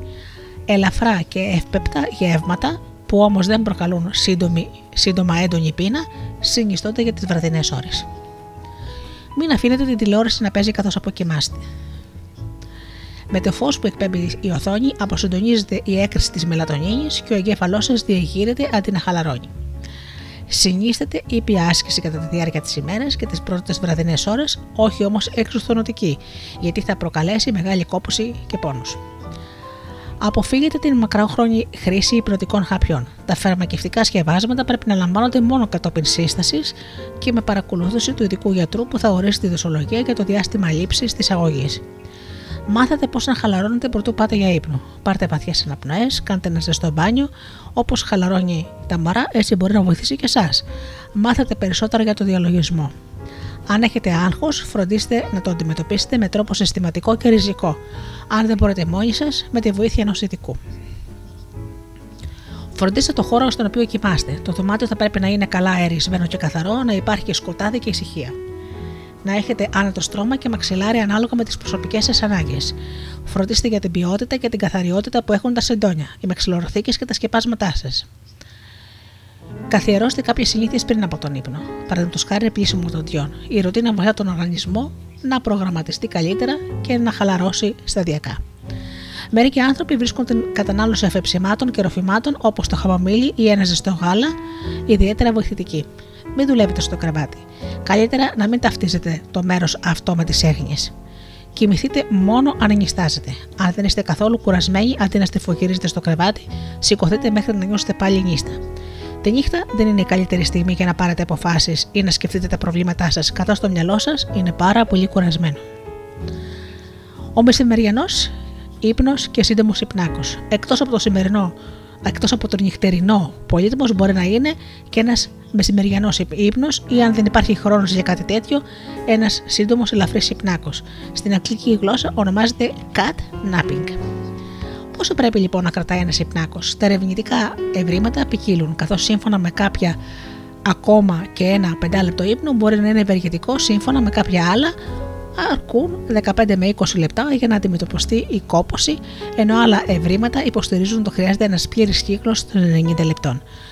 Καλό θα είναι πάντως αν πρόκειται να ξεπεραστούν τα 15 με 20 λεπτά, κατά το οποίο ο ύπνος είναι πιο ελαφρύς από ό,τι αργότερα, να ολοκληρωθεί ο πλήρης κύκλος, γιατί αν διακόψουμε το βαθύ ύπνο των σταδίων 3 έως 4, τότε θα ξυπνήσουμε με μια άσχημη αίσθηση, σαν να βγήκαμε πολύ με βαρύ κεφάλι, αργή σκέψη και γενικότερη αδράνεια.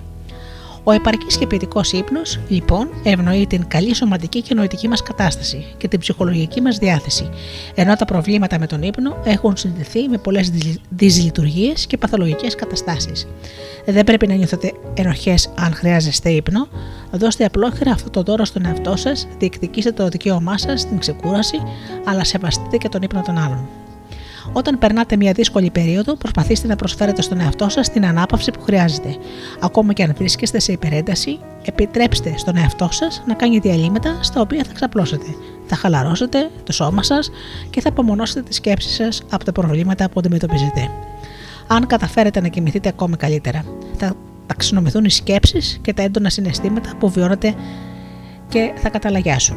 Όταν είμαστε ξεκούραστοι, είμαστε πιο αποδοτικοί και ανθεκτικοί απέναντι στη δύσκολη καθημερινότητα.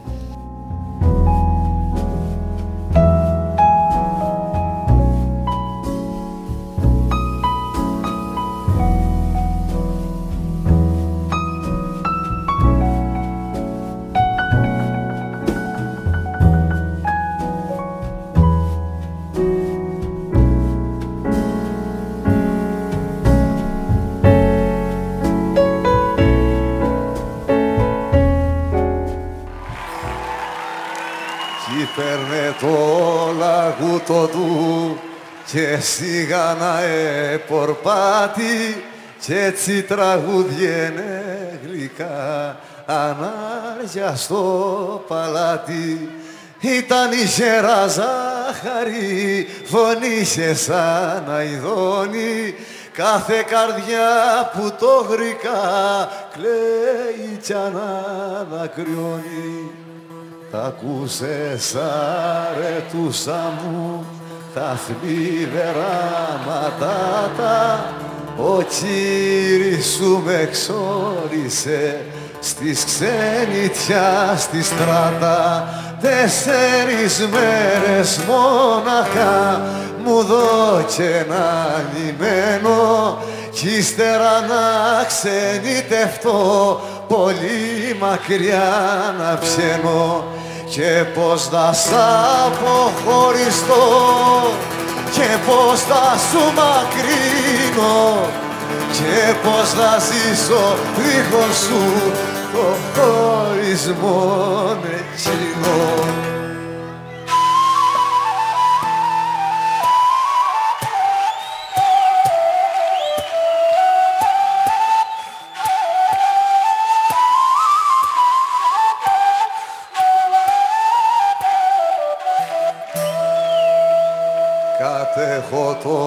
Κι ο κύρις σου γρήγορα σε παντρεύει Ριγόπουλα, φετόπουλο, σαν είσαι εσύ γυρεύει και δεν μπορείς να αντισταθείς σαν θέλουν οι γονείς σου. Νικούντινε τη γνώμη σου κι αλλάζει η όρεξή σου μια χάρια πέτρα σου ζητώ και εκείνη θέλω μόνο και μεταχύνει ολόχαρος τη ζήση μου τελειώνω.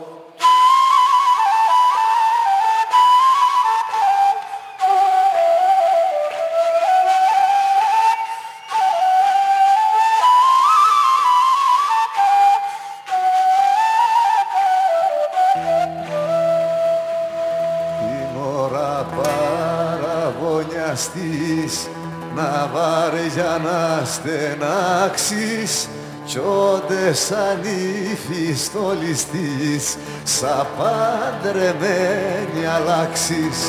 Να αναδακριώσεις και να πεις ρωτόκριτε καημένε τα σου τα ζαέλισμόνισα τα θέλες μπλιόδενενε και κάθε μήνα μια φορά μέσα στην κάμαρα σου. Ρόζιαζε η τάπα, θάγιασε να με πονεί η καρδιά σου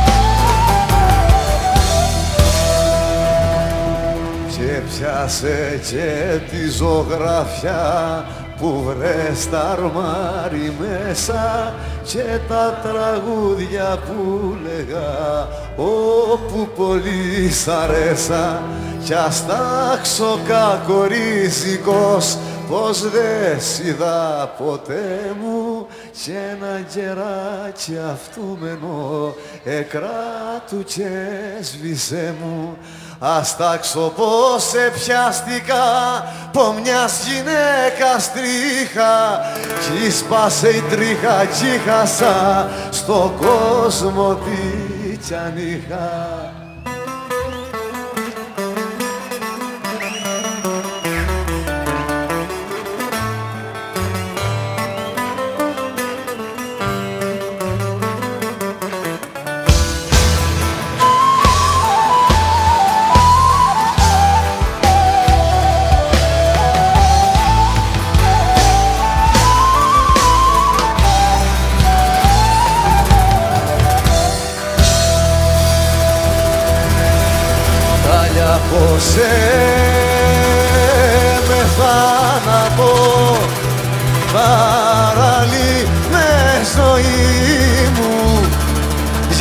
σένα έχει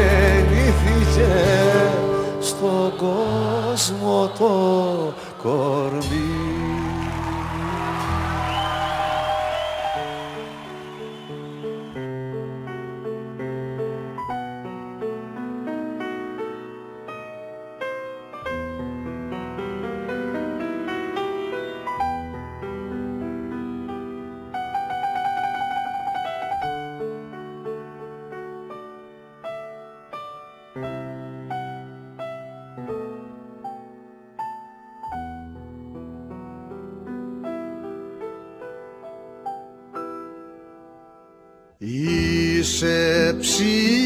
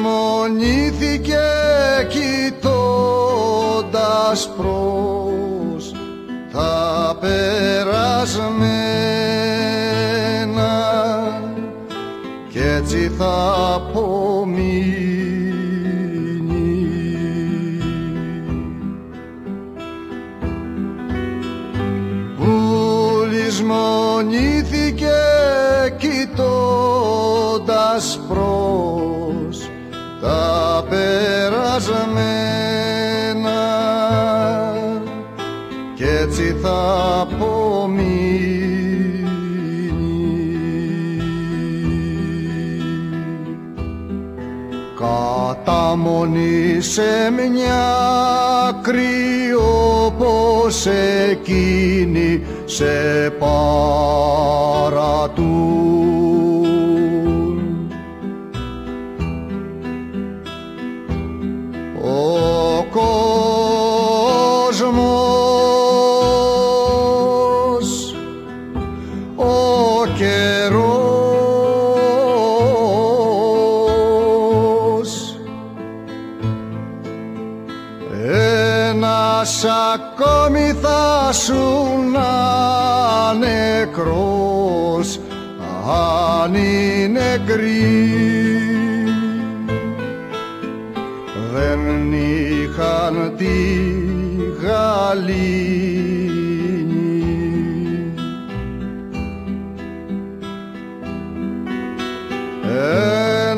σα ακόμη θα σου να ναι.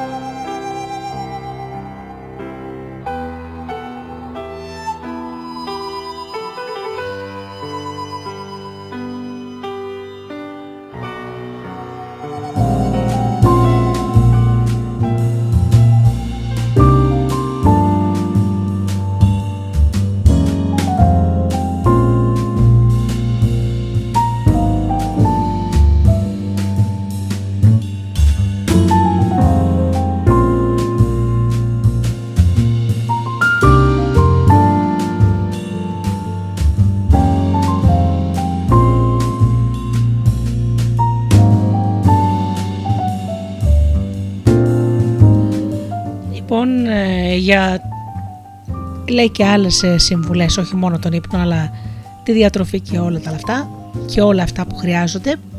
Όμως εγώ τώρα θα σας πάω σε ένα άλλο θέμα, σε μια ανατότητα του βιβλίου που λέγεται ειδικά θέματα. Απόλυση και ενεργεία. Η απώλεια εργασίας είναι μια επώδυνη κατάσταση, αφού σημαίνει ότι κάποιος έχει απορρίψει μια πτυχή του εαυτού μας. Η εργασία δεν αφορά μόνο τα τυπικά μας προσόντα, αλλά και την προσωπικότητά μας, ορισμένες δεξιότητές μας, τον τρόπο συμπεριφοράς μας, τις ικανότητές μας σε διάφορους τομείς. Έτσι, με την απόλυση, ουσιαστικά λαμβάνουμε το μήνυμα ότι δεν είμαστε πια απαραίτητοι ή ότι δεν είμαστε αρκετά αποτελεσματικοί ή ότι απογοητεύσαμε τον εργοδότη μας. Ακόμα και στην περίπτωση που οι λόγοι της απόλυσης δεν αφορούν την αξία του εργαζομένου, αλλά η πώληση γίνεται αναγκαστικά για οικονομικούς λόγους, πάλι περιέχονται αρνητικά μηνύματα για τον απολυμένο. Κρίθηκε ότι δεν είναι από τα βασικά μέλη μιας επιχείρησης, οπότε ο εργοδότης απολύει αυτόν και όχι κάποιον άλλον. Να την πάλι η σύγκριση. Επιπρόσθετα με την απόλυση μένει στη ζωή μας ένα κενό που είναι δύσκολο να αναπληρωθεί. Ξαφνικά εκεί που ως εργαζόμενος άνθρωπος εργαζόμενος ένας άνθρωπος έχει ωράριο, ρουτίνα, γέμιζε, γέμιζε παραγωγικά κάποιες ώρες της ημέρας, ένιωθε χρήσιμος, ίσως και δημιουργικός, ανάλογα βέβαια με τη φύση της δουλειάς, ξαφνικά βρίσκεται αντιμέτωπος με άπλετο χρόνο αλλά και με δύσκολα συναισθήματα. Σίγουρα ο απολυμμένος είναι φυσικό να νιώθει απογοήτευση. Όταν ξεκινάμε μια νέα εργασία, επενδύουμε συναισθηματικά σε αυτήν, νιώθοντας ελπίδα,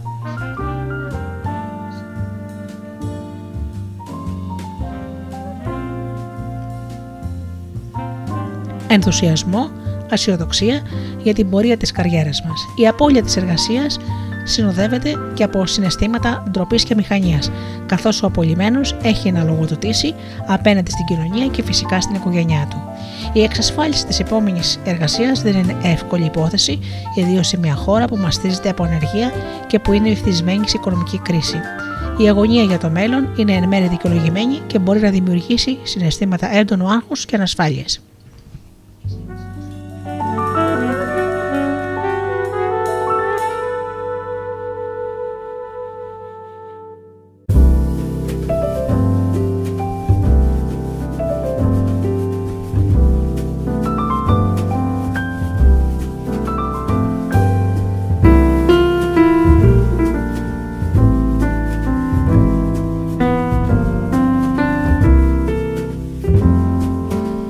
Την υπόλοιση κάποιος που τον έχουμε ανάγκη, γιατί από αυτόν εξαρτάται ο βοπορισμός, αλλά και η εκπλήρωση των επαγγελματικών μας στόχων μας απορρίπτει, κρίνοντας πως χρειάζεται να απομακρυνθούμε από το χώρο που διευθύνει είτε μια επιχείρηση είναι δική του είτε όχι. Η απόλυση είναι αποτέλεσμα της αξιολόγησης πολλών πτυχών του εαυτού μας, των επαγγελματικών και όχι μόνο ικανότητων μας. Όταν κάποιος μας κρίνει και αποφασίζει να μην κατέχουμε πλέον μία θέση, αρχίζουμε να αμφιβάλλουμε για την αξία μας, πλήττεται δηλαδή η αυτοεκτίμησή μας. Δεν είμαστε πια απαραίτητοι, είμαστε αναλώσιμοι και αυτά τα νέα γνωρίσματα είναι πολύ δύσκολο να τα αποδεχτεί κάποιος. Μετά το πρώτο σοκ, ακόμα και αν ανέμενε ή υποψιαζόταν την απόλυση, το άτομο χρειάζεται σταδιακά να βρει μια ισορροπία ανάμεσα στους λόγους της απόλυσης και την προσωπική του αίσθηση αυταξίας να έρθει αντιμέτωπο με τα εξής ερωτήματα. Μήπως τελικά δεν δούλεψα σκληρά, Μήπως ζητούσαν κάτι άλλο που δεν επρόκειται ποτέ να γίνω, Μήπως προκάλεσε την απόλυσή μου κάποιος συνάδελφος; Από την άλλη μεριά υπάρχει το ενδεχόμενο, εκτός από το σοκ, ο απολυμμένο να νιώσει και θετικά συναισθήματα όπως ανακούφιση, ανυπομονησία να ξεκουραστεί, ξαλάφρωμα που έφυγε από μια εργασία που ίσως να μην του τέριασε ή να είχε ήδη πολλά προβλήματα. Παραδείγματος χάρη να μην πληρωνόταν πια. Βέβαια, η περίοδος μέλητος που ακολουθεί συχνά μια απόλυση δεν κρατάει πολύ. Όπως συμβαίνει όταν βιώνουμε κάτι που τραυματίζει την αυτοεκτίμησή μας, έτσι και σε αυτή την περίπτωση είναι πιθανό να καταφύγουμε σε μηχανισμούς άμυνας. Οι μηχανισμοί άμυνας είναι σκέψεις που μας βοηθούν να αποφύγουμε την πραγματικότητα ώστε να αντέξουμε κάτι πολύ πιο επώδυνο. Μπορεί να ανακουφίζουν προσωρινά, ωστόσο επικαλύπτουν το πρόβλημα χωρίς να το επιλύουν. Είναι σαν πύργια από άμμο που γρήγορα γκρεμίζονται, όσο και αν κάποιος προσπαθεί να πείσει τον εαυτό του ότι όλα είναι μια χαρά. Συχνά λοιπόν επινοούμε διάφορες εξηγήσεις που κατά βάθος μπορεί να γνωρίζουμε ότι δεν ευσταθούν, ωστόσο μας δίνουν μια πρόσκαιρη αίσθηση ανακούφισης και ερμηνείας της απόλυσής μας. Άργηση. Αποκλείεται να είπαν για μένα, θα μπέρδεψαν τους φακέλους μας. Ή δεν μου άρεσε αυτή τη δουλειά ούτως ή άλλως. Ή αυτοί χάνουν. Οι μηχανισμοί άμυνας είναι σε βάθος χρόνου αναποτελεσματικοί, δεν μπορούμε να βασιστούμε σε αυτούς για πολύ καιρό. Έτσι σύντομα δίνουν τη σειρά τους στη λύπη, στο άγχος, στην αγωνία, στην απογοήτευση, στην τροπή.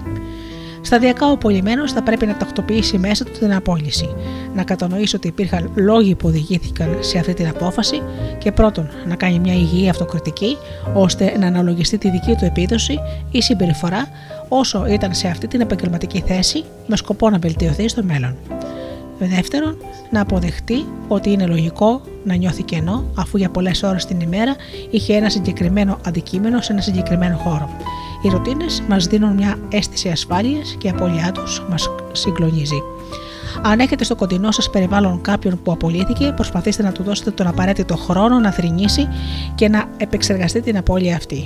Κουβέντες όπως δεν πειράζει η έντονη αρνητική κριτική της πρώην εργασίας του θα απαξιώσουν τη λύπη του ή θα δημιουργήσουν ερωτήματα όπως Καλά, τόσο καιρό, γιατί δεν μου το έλεγες ότι δεν ήταν σωστή δουλειά για σένα; Όταν κάποιος λυπάται που έχασε κάτι, οφείλουμε να σεβαστούμε τη θλίψη του και να το εμπνεύσουμε αισιοδοξία για το μέλλον. Όταν όμως η αναζήτηση εργασίας δεν, δεν αντικαθίσταται, σύντομα με μία νέα απασχόληση είναι φυσιολογικό να αναπτύσσονται διάφορες ψυχικές καταστάσεις που επηρεάζουν πολύ το άτομο και δημιουργούν μία δίνια από την οποία δύσκολα ξεφεύγει. Ο απολυμμένος είναι πλέον άνεργος. Η ανεργία είναι μια κατάσταση επώδυνη κατά την οποία ένα άτομο δεν καλύπτει τι βασικές ανάγκες του για να απασχολείται δημιουργικά, να παράγει, να προσφέρει τις υπηρεσίες του, να νιώθει χρήσιμο και φυσικά να κερδίσει τη δυνατότητα για οικονομική ανεξαρτησία και ποιότητα ζωής. Ο άνεργος βιώνει μια καθημερινότητα με ματέωση, αφού ούτε η ελπίδα του ούτε η δημιουργική του πνοή εκπληρώνονται.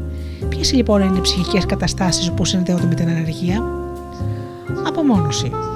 Ο άνεργος δεν αλλάζει παραστάσεις όπως ο εργαζόμενος. Έτσι έρχεται σε επαφή με λιγότερους ανθρώπους και ενδέχεται να αυξηθούν τα συναισθήματα μοναξιάς. Χαμηλή αυτοπεποίθηση. Η απόλυση καταφέρει ένα πλήγμα στην αυτοπεποίθηση. Μπορεί ο άνεργος να νιώσει ότι δεν είναι αρκετά καλός, γι' αυτό έχασε και τη δουλειά του, ή να φοβάται ότι δεν θα τον προσλάβει κανένας άλλος.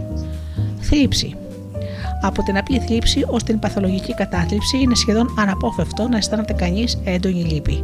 Τα συναισθήματα αυτά μπορεί να οδηγήσουν και σε ακραίες μορφές απόγνωσης. Θυμό. Βασανιστικές απορίες, όπως γιατί σε μένα, μπορεί να φτάσουν σε εξάρσεις οργής. Ο άνεργος πιθανόν να νιώθει αδικημένος, να πνίγεται από το δίκαιο του και, να, και δεν διοχετεύει την οργή του στην πηγή του προβλήματος. Ο εχθρός είναι αόριστος και αυτό γεμίζει το άτομο με μια απροσδιόριστη οργή που μπορεί να ξεσπάσει σε αθώα θύματα ή σε βανδαλισμό. Φόβος. Καθώς τα εισοδήματα είναι περιορισμένα έως ανύπαρκτα, δημιουργείται μια αίσθηση ανασφάλειας για το μέλλον. Το άτομο φοβάται μήπως διαιωνιστεί το πρόβλημα, αν ισχύει για την επάρκεια των υλικών αγαθών, σκέφτεται το ενδεχόμενο της οικονομικής του εξαθλίωσης. Άγχος είναι το κυρίαρχο συνέστημα που συνδέεται με όλα τα άλλα. Ο άνεργος είναι οκλινισμένο και περνά μεγάλη αγωνία, ιδίως όταν έχει άλλα άτομα υπό την ευθύνη του.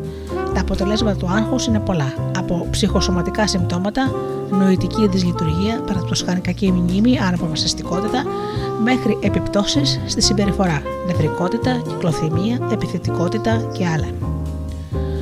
Ντροπή σε μια κοινωνία που επιβραβεύει τόσο πολύ την έννοια της επιτυχημένης καριέρας, το άτομο που δεν έχει δουλειά είναι πολύ πιθανόν να νιώθει ντροπή. Έστω και αν δεν είναι προσωπική του επιλογή, εισπράττει την ενεργεία ως προσωπική αποτυχία. Η ντροπή αυτή οδηγεί στην απομόνωση, καθώς το άτομο αρχίζει να αποφεύγει τη, συναισθημα... τη συναναστροφή με ανθρώπους που θα του κάνουν ερωτήσεις, φέρνοντά του σε δύσκολη θέση. Νοητική αδράνεια. Το κίνητο της αμοιβόμενης εργασίας ενθαρρύνει το άτομο να δράσει. Επίσης, η δουλειά κρατά το μυαλό σε εγρήγορση, ενώ η έλλειψη εργασίας διαστρεβλώνει την αίσθηση του χρόνου και κάνει το νου του επιρρεπεί σε παράλογες σκέψεις χαμηλής αυταξίας. Χρήση μηχανισμών άμυνας. Ένα άτομο ενδέχεται να επιστατεύσει διάφορους μηχανισμούς προκειμένου να αποθήσει δυσάρεστα και επώδυνα συμπεράσματα για την κατάστασή του. Από την άρνηση της πραγματικότητας μέχρι την εκλογική της. Συγγνώμη. Να βρίσκει δηλαδή λογικοφανείς δικαιολογίες από τον υπέρμετρο αυτοσαρκασμό μέχρι την παλινδρόμηση, τον παλιπαιδισμό που λέμε, και την αναπλήρωση της χαμένης αυταξίας σε διάφορες συμπεριφορές όπως είναι η απαξίωση των άλλων. Χρήση ουσιών. Σε μια τόσο δύσκολη περίοδο είναι πιθανό το άτομο να καταφύγει σε χρήση ουσιών, ποτό, κάπνισμα, ναρκωτικά και να γεμίσει τα συναισθηματικά του κενά, να καταπολεμήσει την αμηχανία ή να βγάλει από το μυαλό του τα προβλήματα. Είναι σημαντικό να αναγνωρίσουμε και να εξωτερικεύσουμε οποιοδήποτε από τις παραπάνω συναισθηματικές καταστάσεις μπορεί να βιώνουμε. Γενικά πάντως χρειάζεται να γίνει αποδοχή της αλλαγής που συνέβη στη ζωή μας και ενδεχομένως μία αποεπένδυση της ταυτότητάς μας από επαγγελματικά στοιχεία δεν είμαστε πια σύμβουλος επιχειρήσεων ή απλώς είμαστε ο εαυτός μας. Δεν χρειάζεται να συζητάμε για την κατάσταση αυτή με άτομα που μας κάνουν να νιώθουμε άσχημα. Αντιθέτως, ας προσπαθούμε να οχυρωνόμαστε απέναντι σε αρνητικά και επαισιόδοξα μηνύματα, όπως για παράδειγμα αυτά που μεταδίδουν οι τηλεοράσεις και οι ειδήσεις. Δεν είναι λειτουργικό να γίνουμε σκληροί και ανταγωνιστικοί απέναντι στους άλλους σε περιόδους ομαδικής κρίσης όπως είναι η ανεργία, η συλλογικότητα και το πνεύμα ομαδικότητας, αλτρουισμού και αλληλεγγύης είναι πιο εφέλιμα. Μια από τις δυσκολίες που εμφανίζονται σε περιόδους ανεργίας είναι η διαχείριση του χρόνου. Εκεί που οι ελεύθερες ώρες μας ήταν λίγες, τώρα έχουμε όλο το χρόνο μπροστά μας, αλλά δεν ξέρουμε τι να το κάνουμε. Ο άνεργος θα πρέπει να εντάξει στο ημερήσιο πρόγραμμά του την παρακολούθηση των νέων θέσεων εργασίας. Επίσης, θα πρέπει να βρει ρουτίνες και μικροαπασχολήσει, δουλειές του σπιτιού, γυμναστική, περίπατη και άλλα, που θα τον βοηθήσουν να έχει μία δομή στην καθημερινότητά του και να την νοηματοδοτεί. Ο νεοαποκτηθής ελεύθερος χρόνος μπορεί να δημιουργήσει αρχικά αμηχανία, προσφέρει όμως το άτομο τη δυνατότητα να έρθει σε επαφή με το αληθινό του εαυτό και να υποφεληθεί από αυτή την ευκαιρία αυτογνωσίας. Γενικά η αδράνεια, η απομόνωση, η απογοήτευση και η ανυπομονησία είναι κακή συμβουλή. Ο άνεργος χρειάζεται πρακτικά και δραστικά μέσα για να αντέξει αυτή τη δύσκολη κατάσταση. Μερικές λοιπόν ακόμα συμβουλές. Μένετε δραστήριοι. Ασχοληθείτε με κάποιο χόμπι που να μην σας επιβαρύνει οικονομικά βέβαια, με το σπίτι σας, προσφέρετε θελοντική εργασία, ασχοληθείτε με πράγματα που για καιρό αναβάλλατε και βεβαίως ε, κάποιο χόμπι. Ιδίως ο θελετισμό συντηρεί την αίσθηση ότι είμαστε χρήσιμοι και μας χαρίζει νέες δεξιότητες. Προσφέρει ευκαιρίες για την κοινωνικοποίηση και νέες γνωρεμίε και λειτουργεί ως αντίβαρο στην αίσθηση αποτυχίας και στη χαμηλή αυτοεκτίμηση. Αποκτήστε ρουτίνες ανέβρεσης εργασίας εφημερίδες με αγγελίες, ιστοσελίδες και η επίσκεψη των σχετικών οργανισμών όπως ο ΑΕΔ πρέπει να γίνονται ως μέρος μιας ήσυχης ρουτίνας χωρίς ανυπόστατες προσδοκίες, με ρεαλισμό και καρτερικότητα. Η αναζήτηση εργασίας πρέπει να γίνεται μηχανικά αλλά προσεκτικά. Διατηρήστε και μεγαλώστε το κοινωνικό σας δίκτυο. Εκτός από τις αγγελίες και τα κρατικά προγράμματα, εργασία βρίσκει κανείς και μέσω γνωριμιών. Άλλωστε, το κοινωνικό δίκτυο θα μας βοηθήσει να καταλάβουμε ότι δεν είμαστε οι μόνοι, χωρίς δουλειά και θα βρούμε συμπαράσταση και αλληλεγγύη. Αναζητήστε δωρεάν παροχές, από δωρεάν επιμορφωτικές δράσεις, εκδηλώσεις και σεμινάρια μέχρι παροχή συμβουλευτικών υπηρεσιών από Δήμους ή άλλους φορείς. Φροντίστε για την αναψυχή σας. Η αναψυχή δεν χρειάζεται να έχει μεγάλο κόστος, οικονομικό βέβαια εννοώ, ακόμα και μια προγραμματισμένη βόλτα, ένας περίπατος ή γυμναστική, αν γίνονται συνειδητά για να γεμίσει κάποιος τις μπαταρίες του, βοηθούν στη διατήρηση της καλής διάθεσης. Το χόμπι μάλιστα είναι αρχολητικό και ιδίως όταν είναι δημιουργικά δίνουν μια αίσθηση ολοκλήρωσης.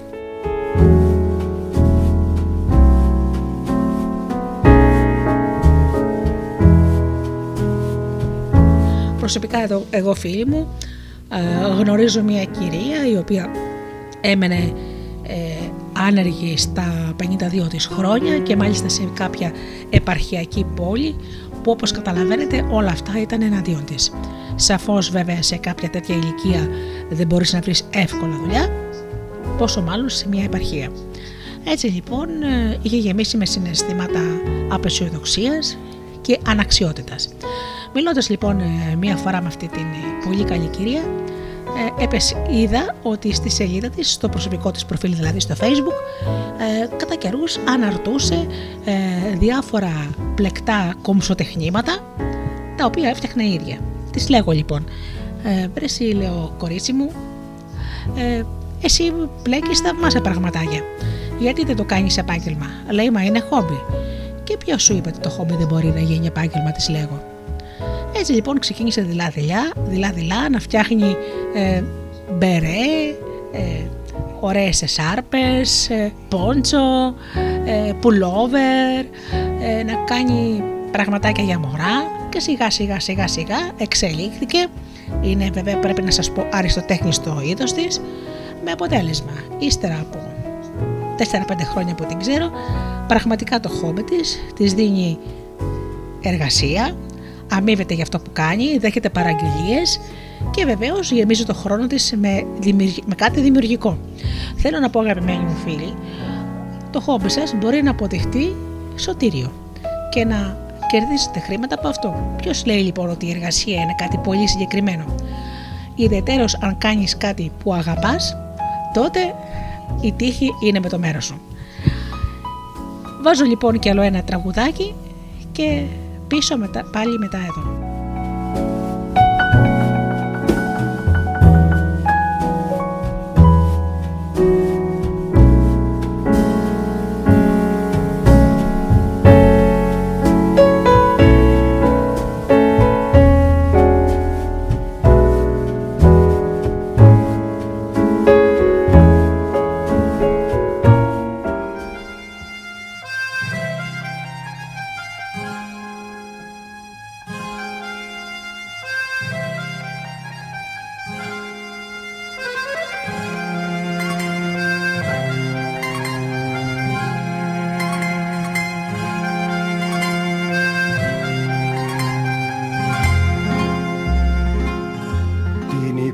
Σου σεβάστηκα στη φλόγα δεν εκράτησα.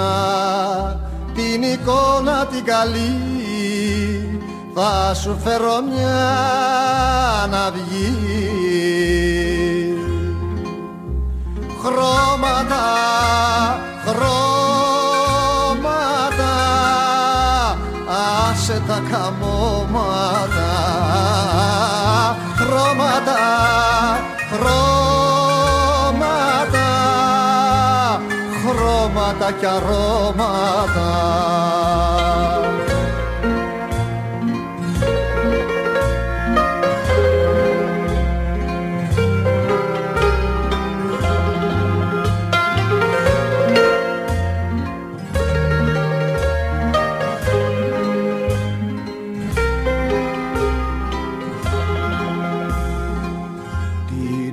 Να σου σεβάστηκα και κράτησα και τα χέρια μου θα ενώσω πριν στη ζητιανιά τη δώσω. Χρώματα, χρώματα, χρώματα και αρώματα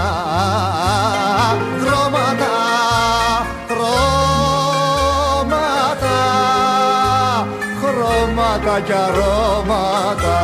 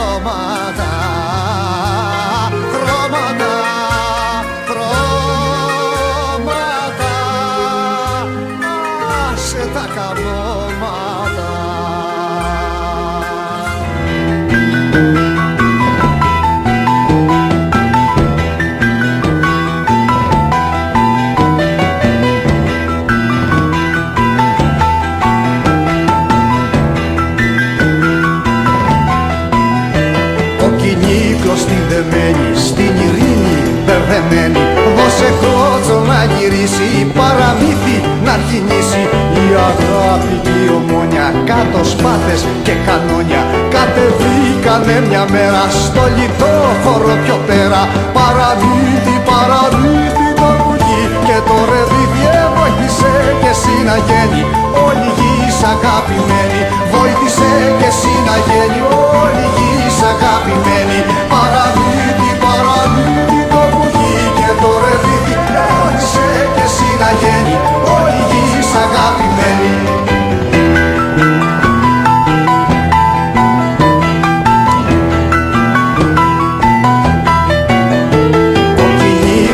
δεμένη στην ειρήνη μπερδεμένη Δώσε κλώτσο να γυρίσει, παραμύθι να χυνήσει Αχ και μανιάτες, αγκαλιά, στοιχιά και πλάτες.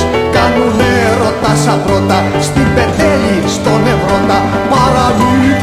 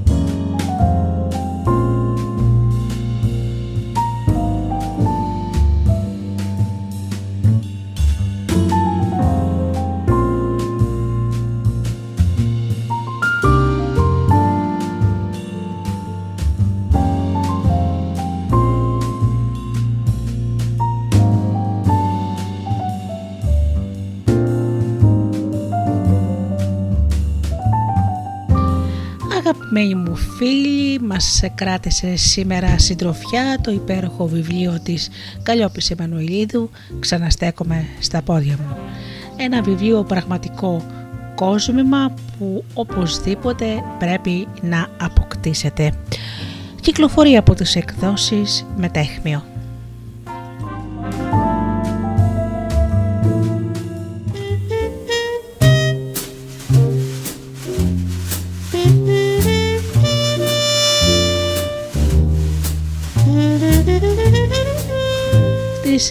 Δύσκολες μέρες που περνάμε αγαπημένοι μου φίλοι όταν ένας άνθρωπος έχει σημαντικά πράγματα να μας πει όπως είναι η ψυχολόγος η κυρία Καλλιόπη Εμμανουηλίδου το οφείλουμε στον εαυτό μας να διαβάσουμε το βιβλίο ή να την ακούσουμε.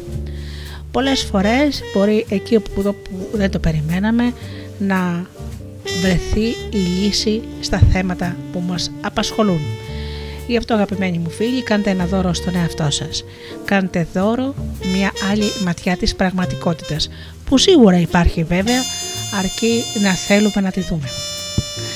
Να σας ευχαριστήσω αγαπημένοι μου φίλοι, ε, όλους ε, εσάς που παρακολουθείτε την εκπομπή «Άνθρωποι και Ιστορίες» με εμένα τη Γεωργία Αγγελή όλα αυτά τα χρόνια και με στηρίζετε με την αγάπη σας.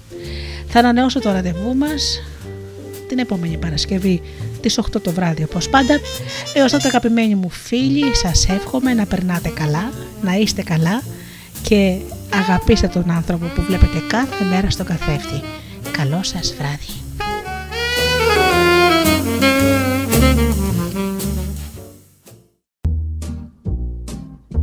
Οι stars προσπαθούν να είναι προσγειωμένοι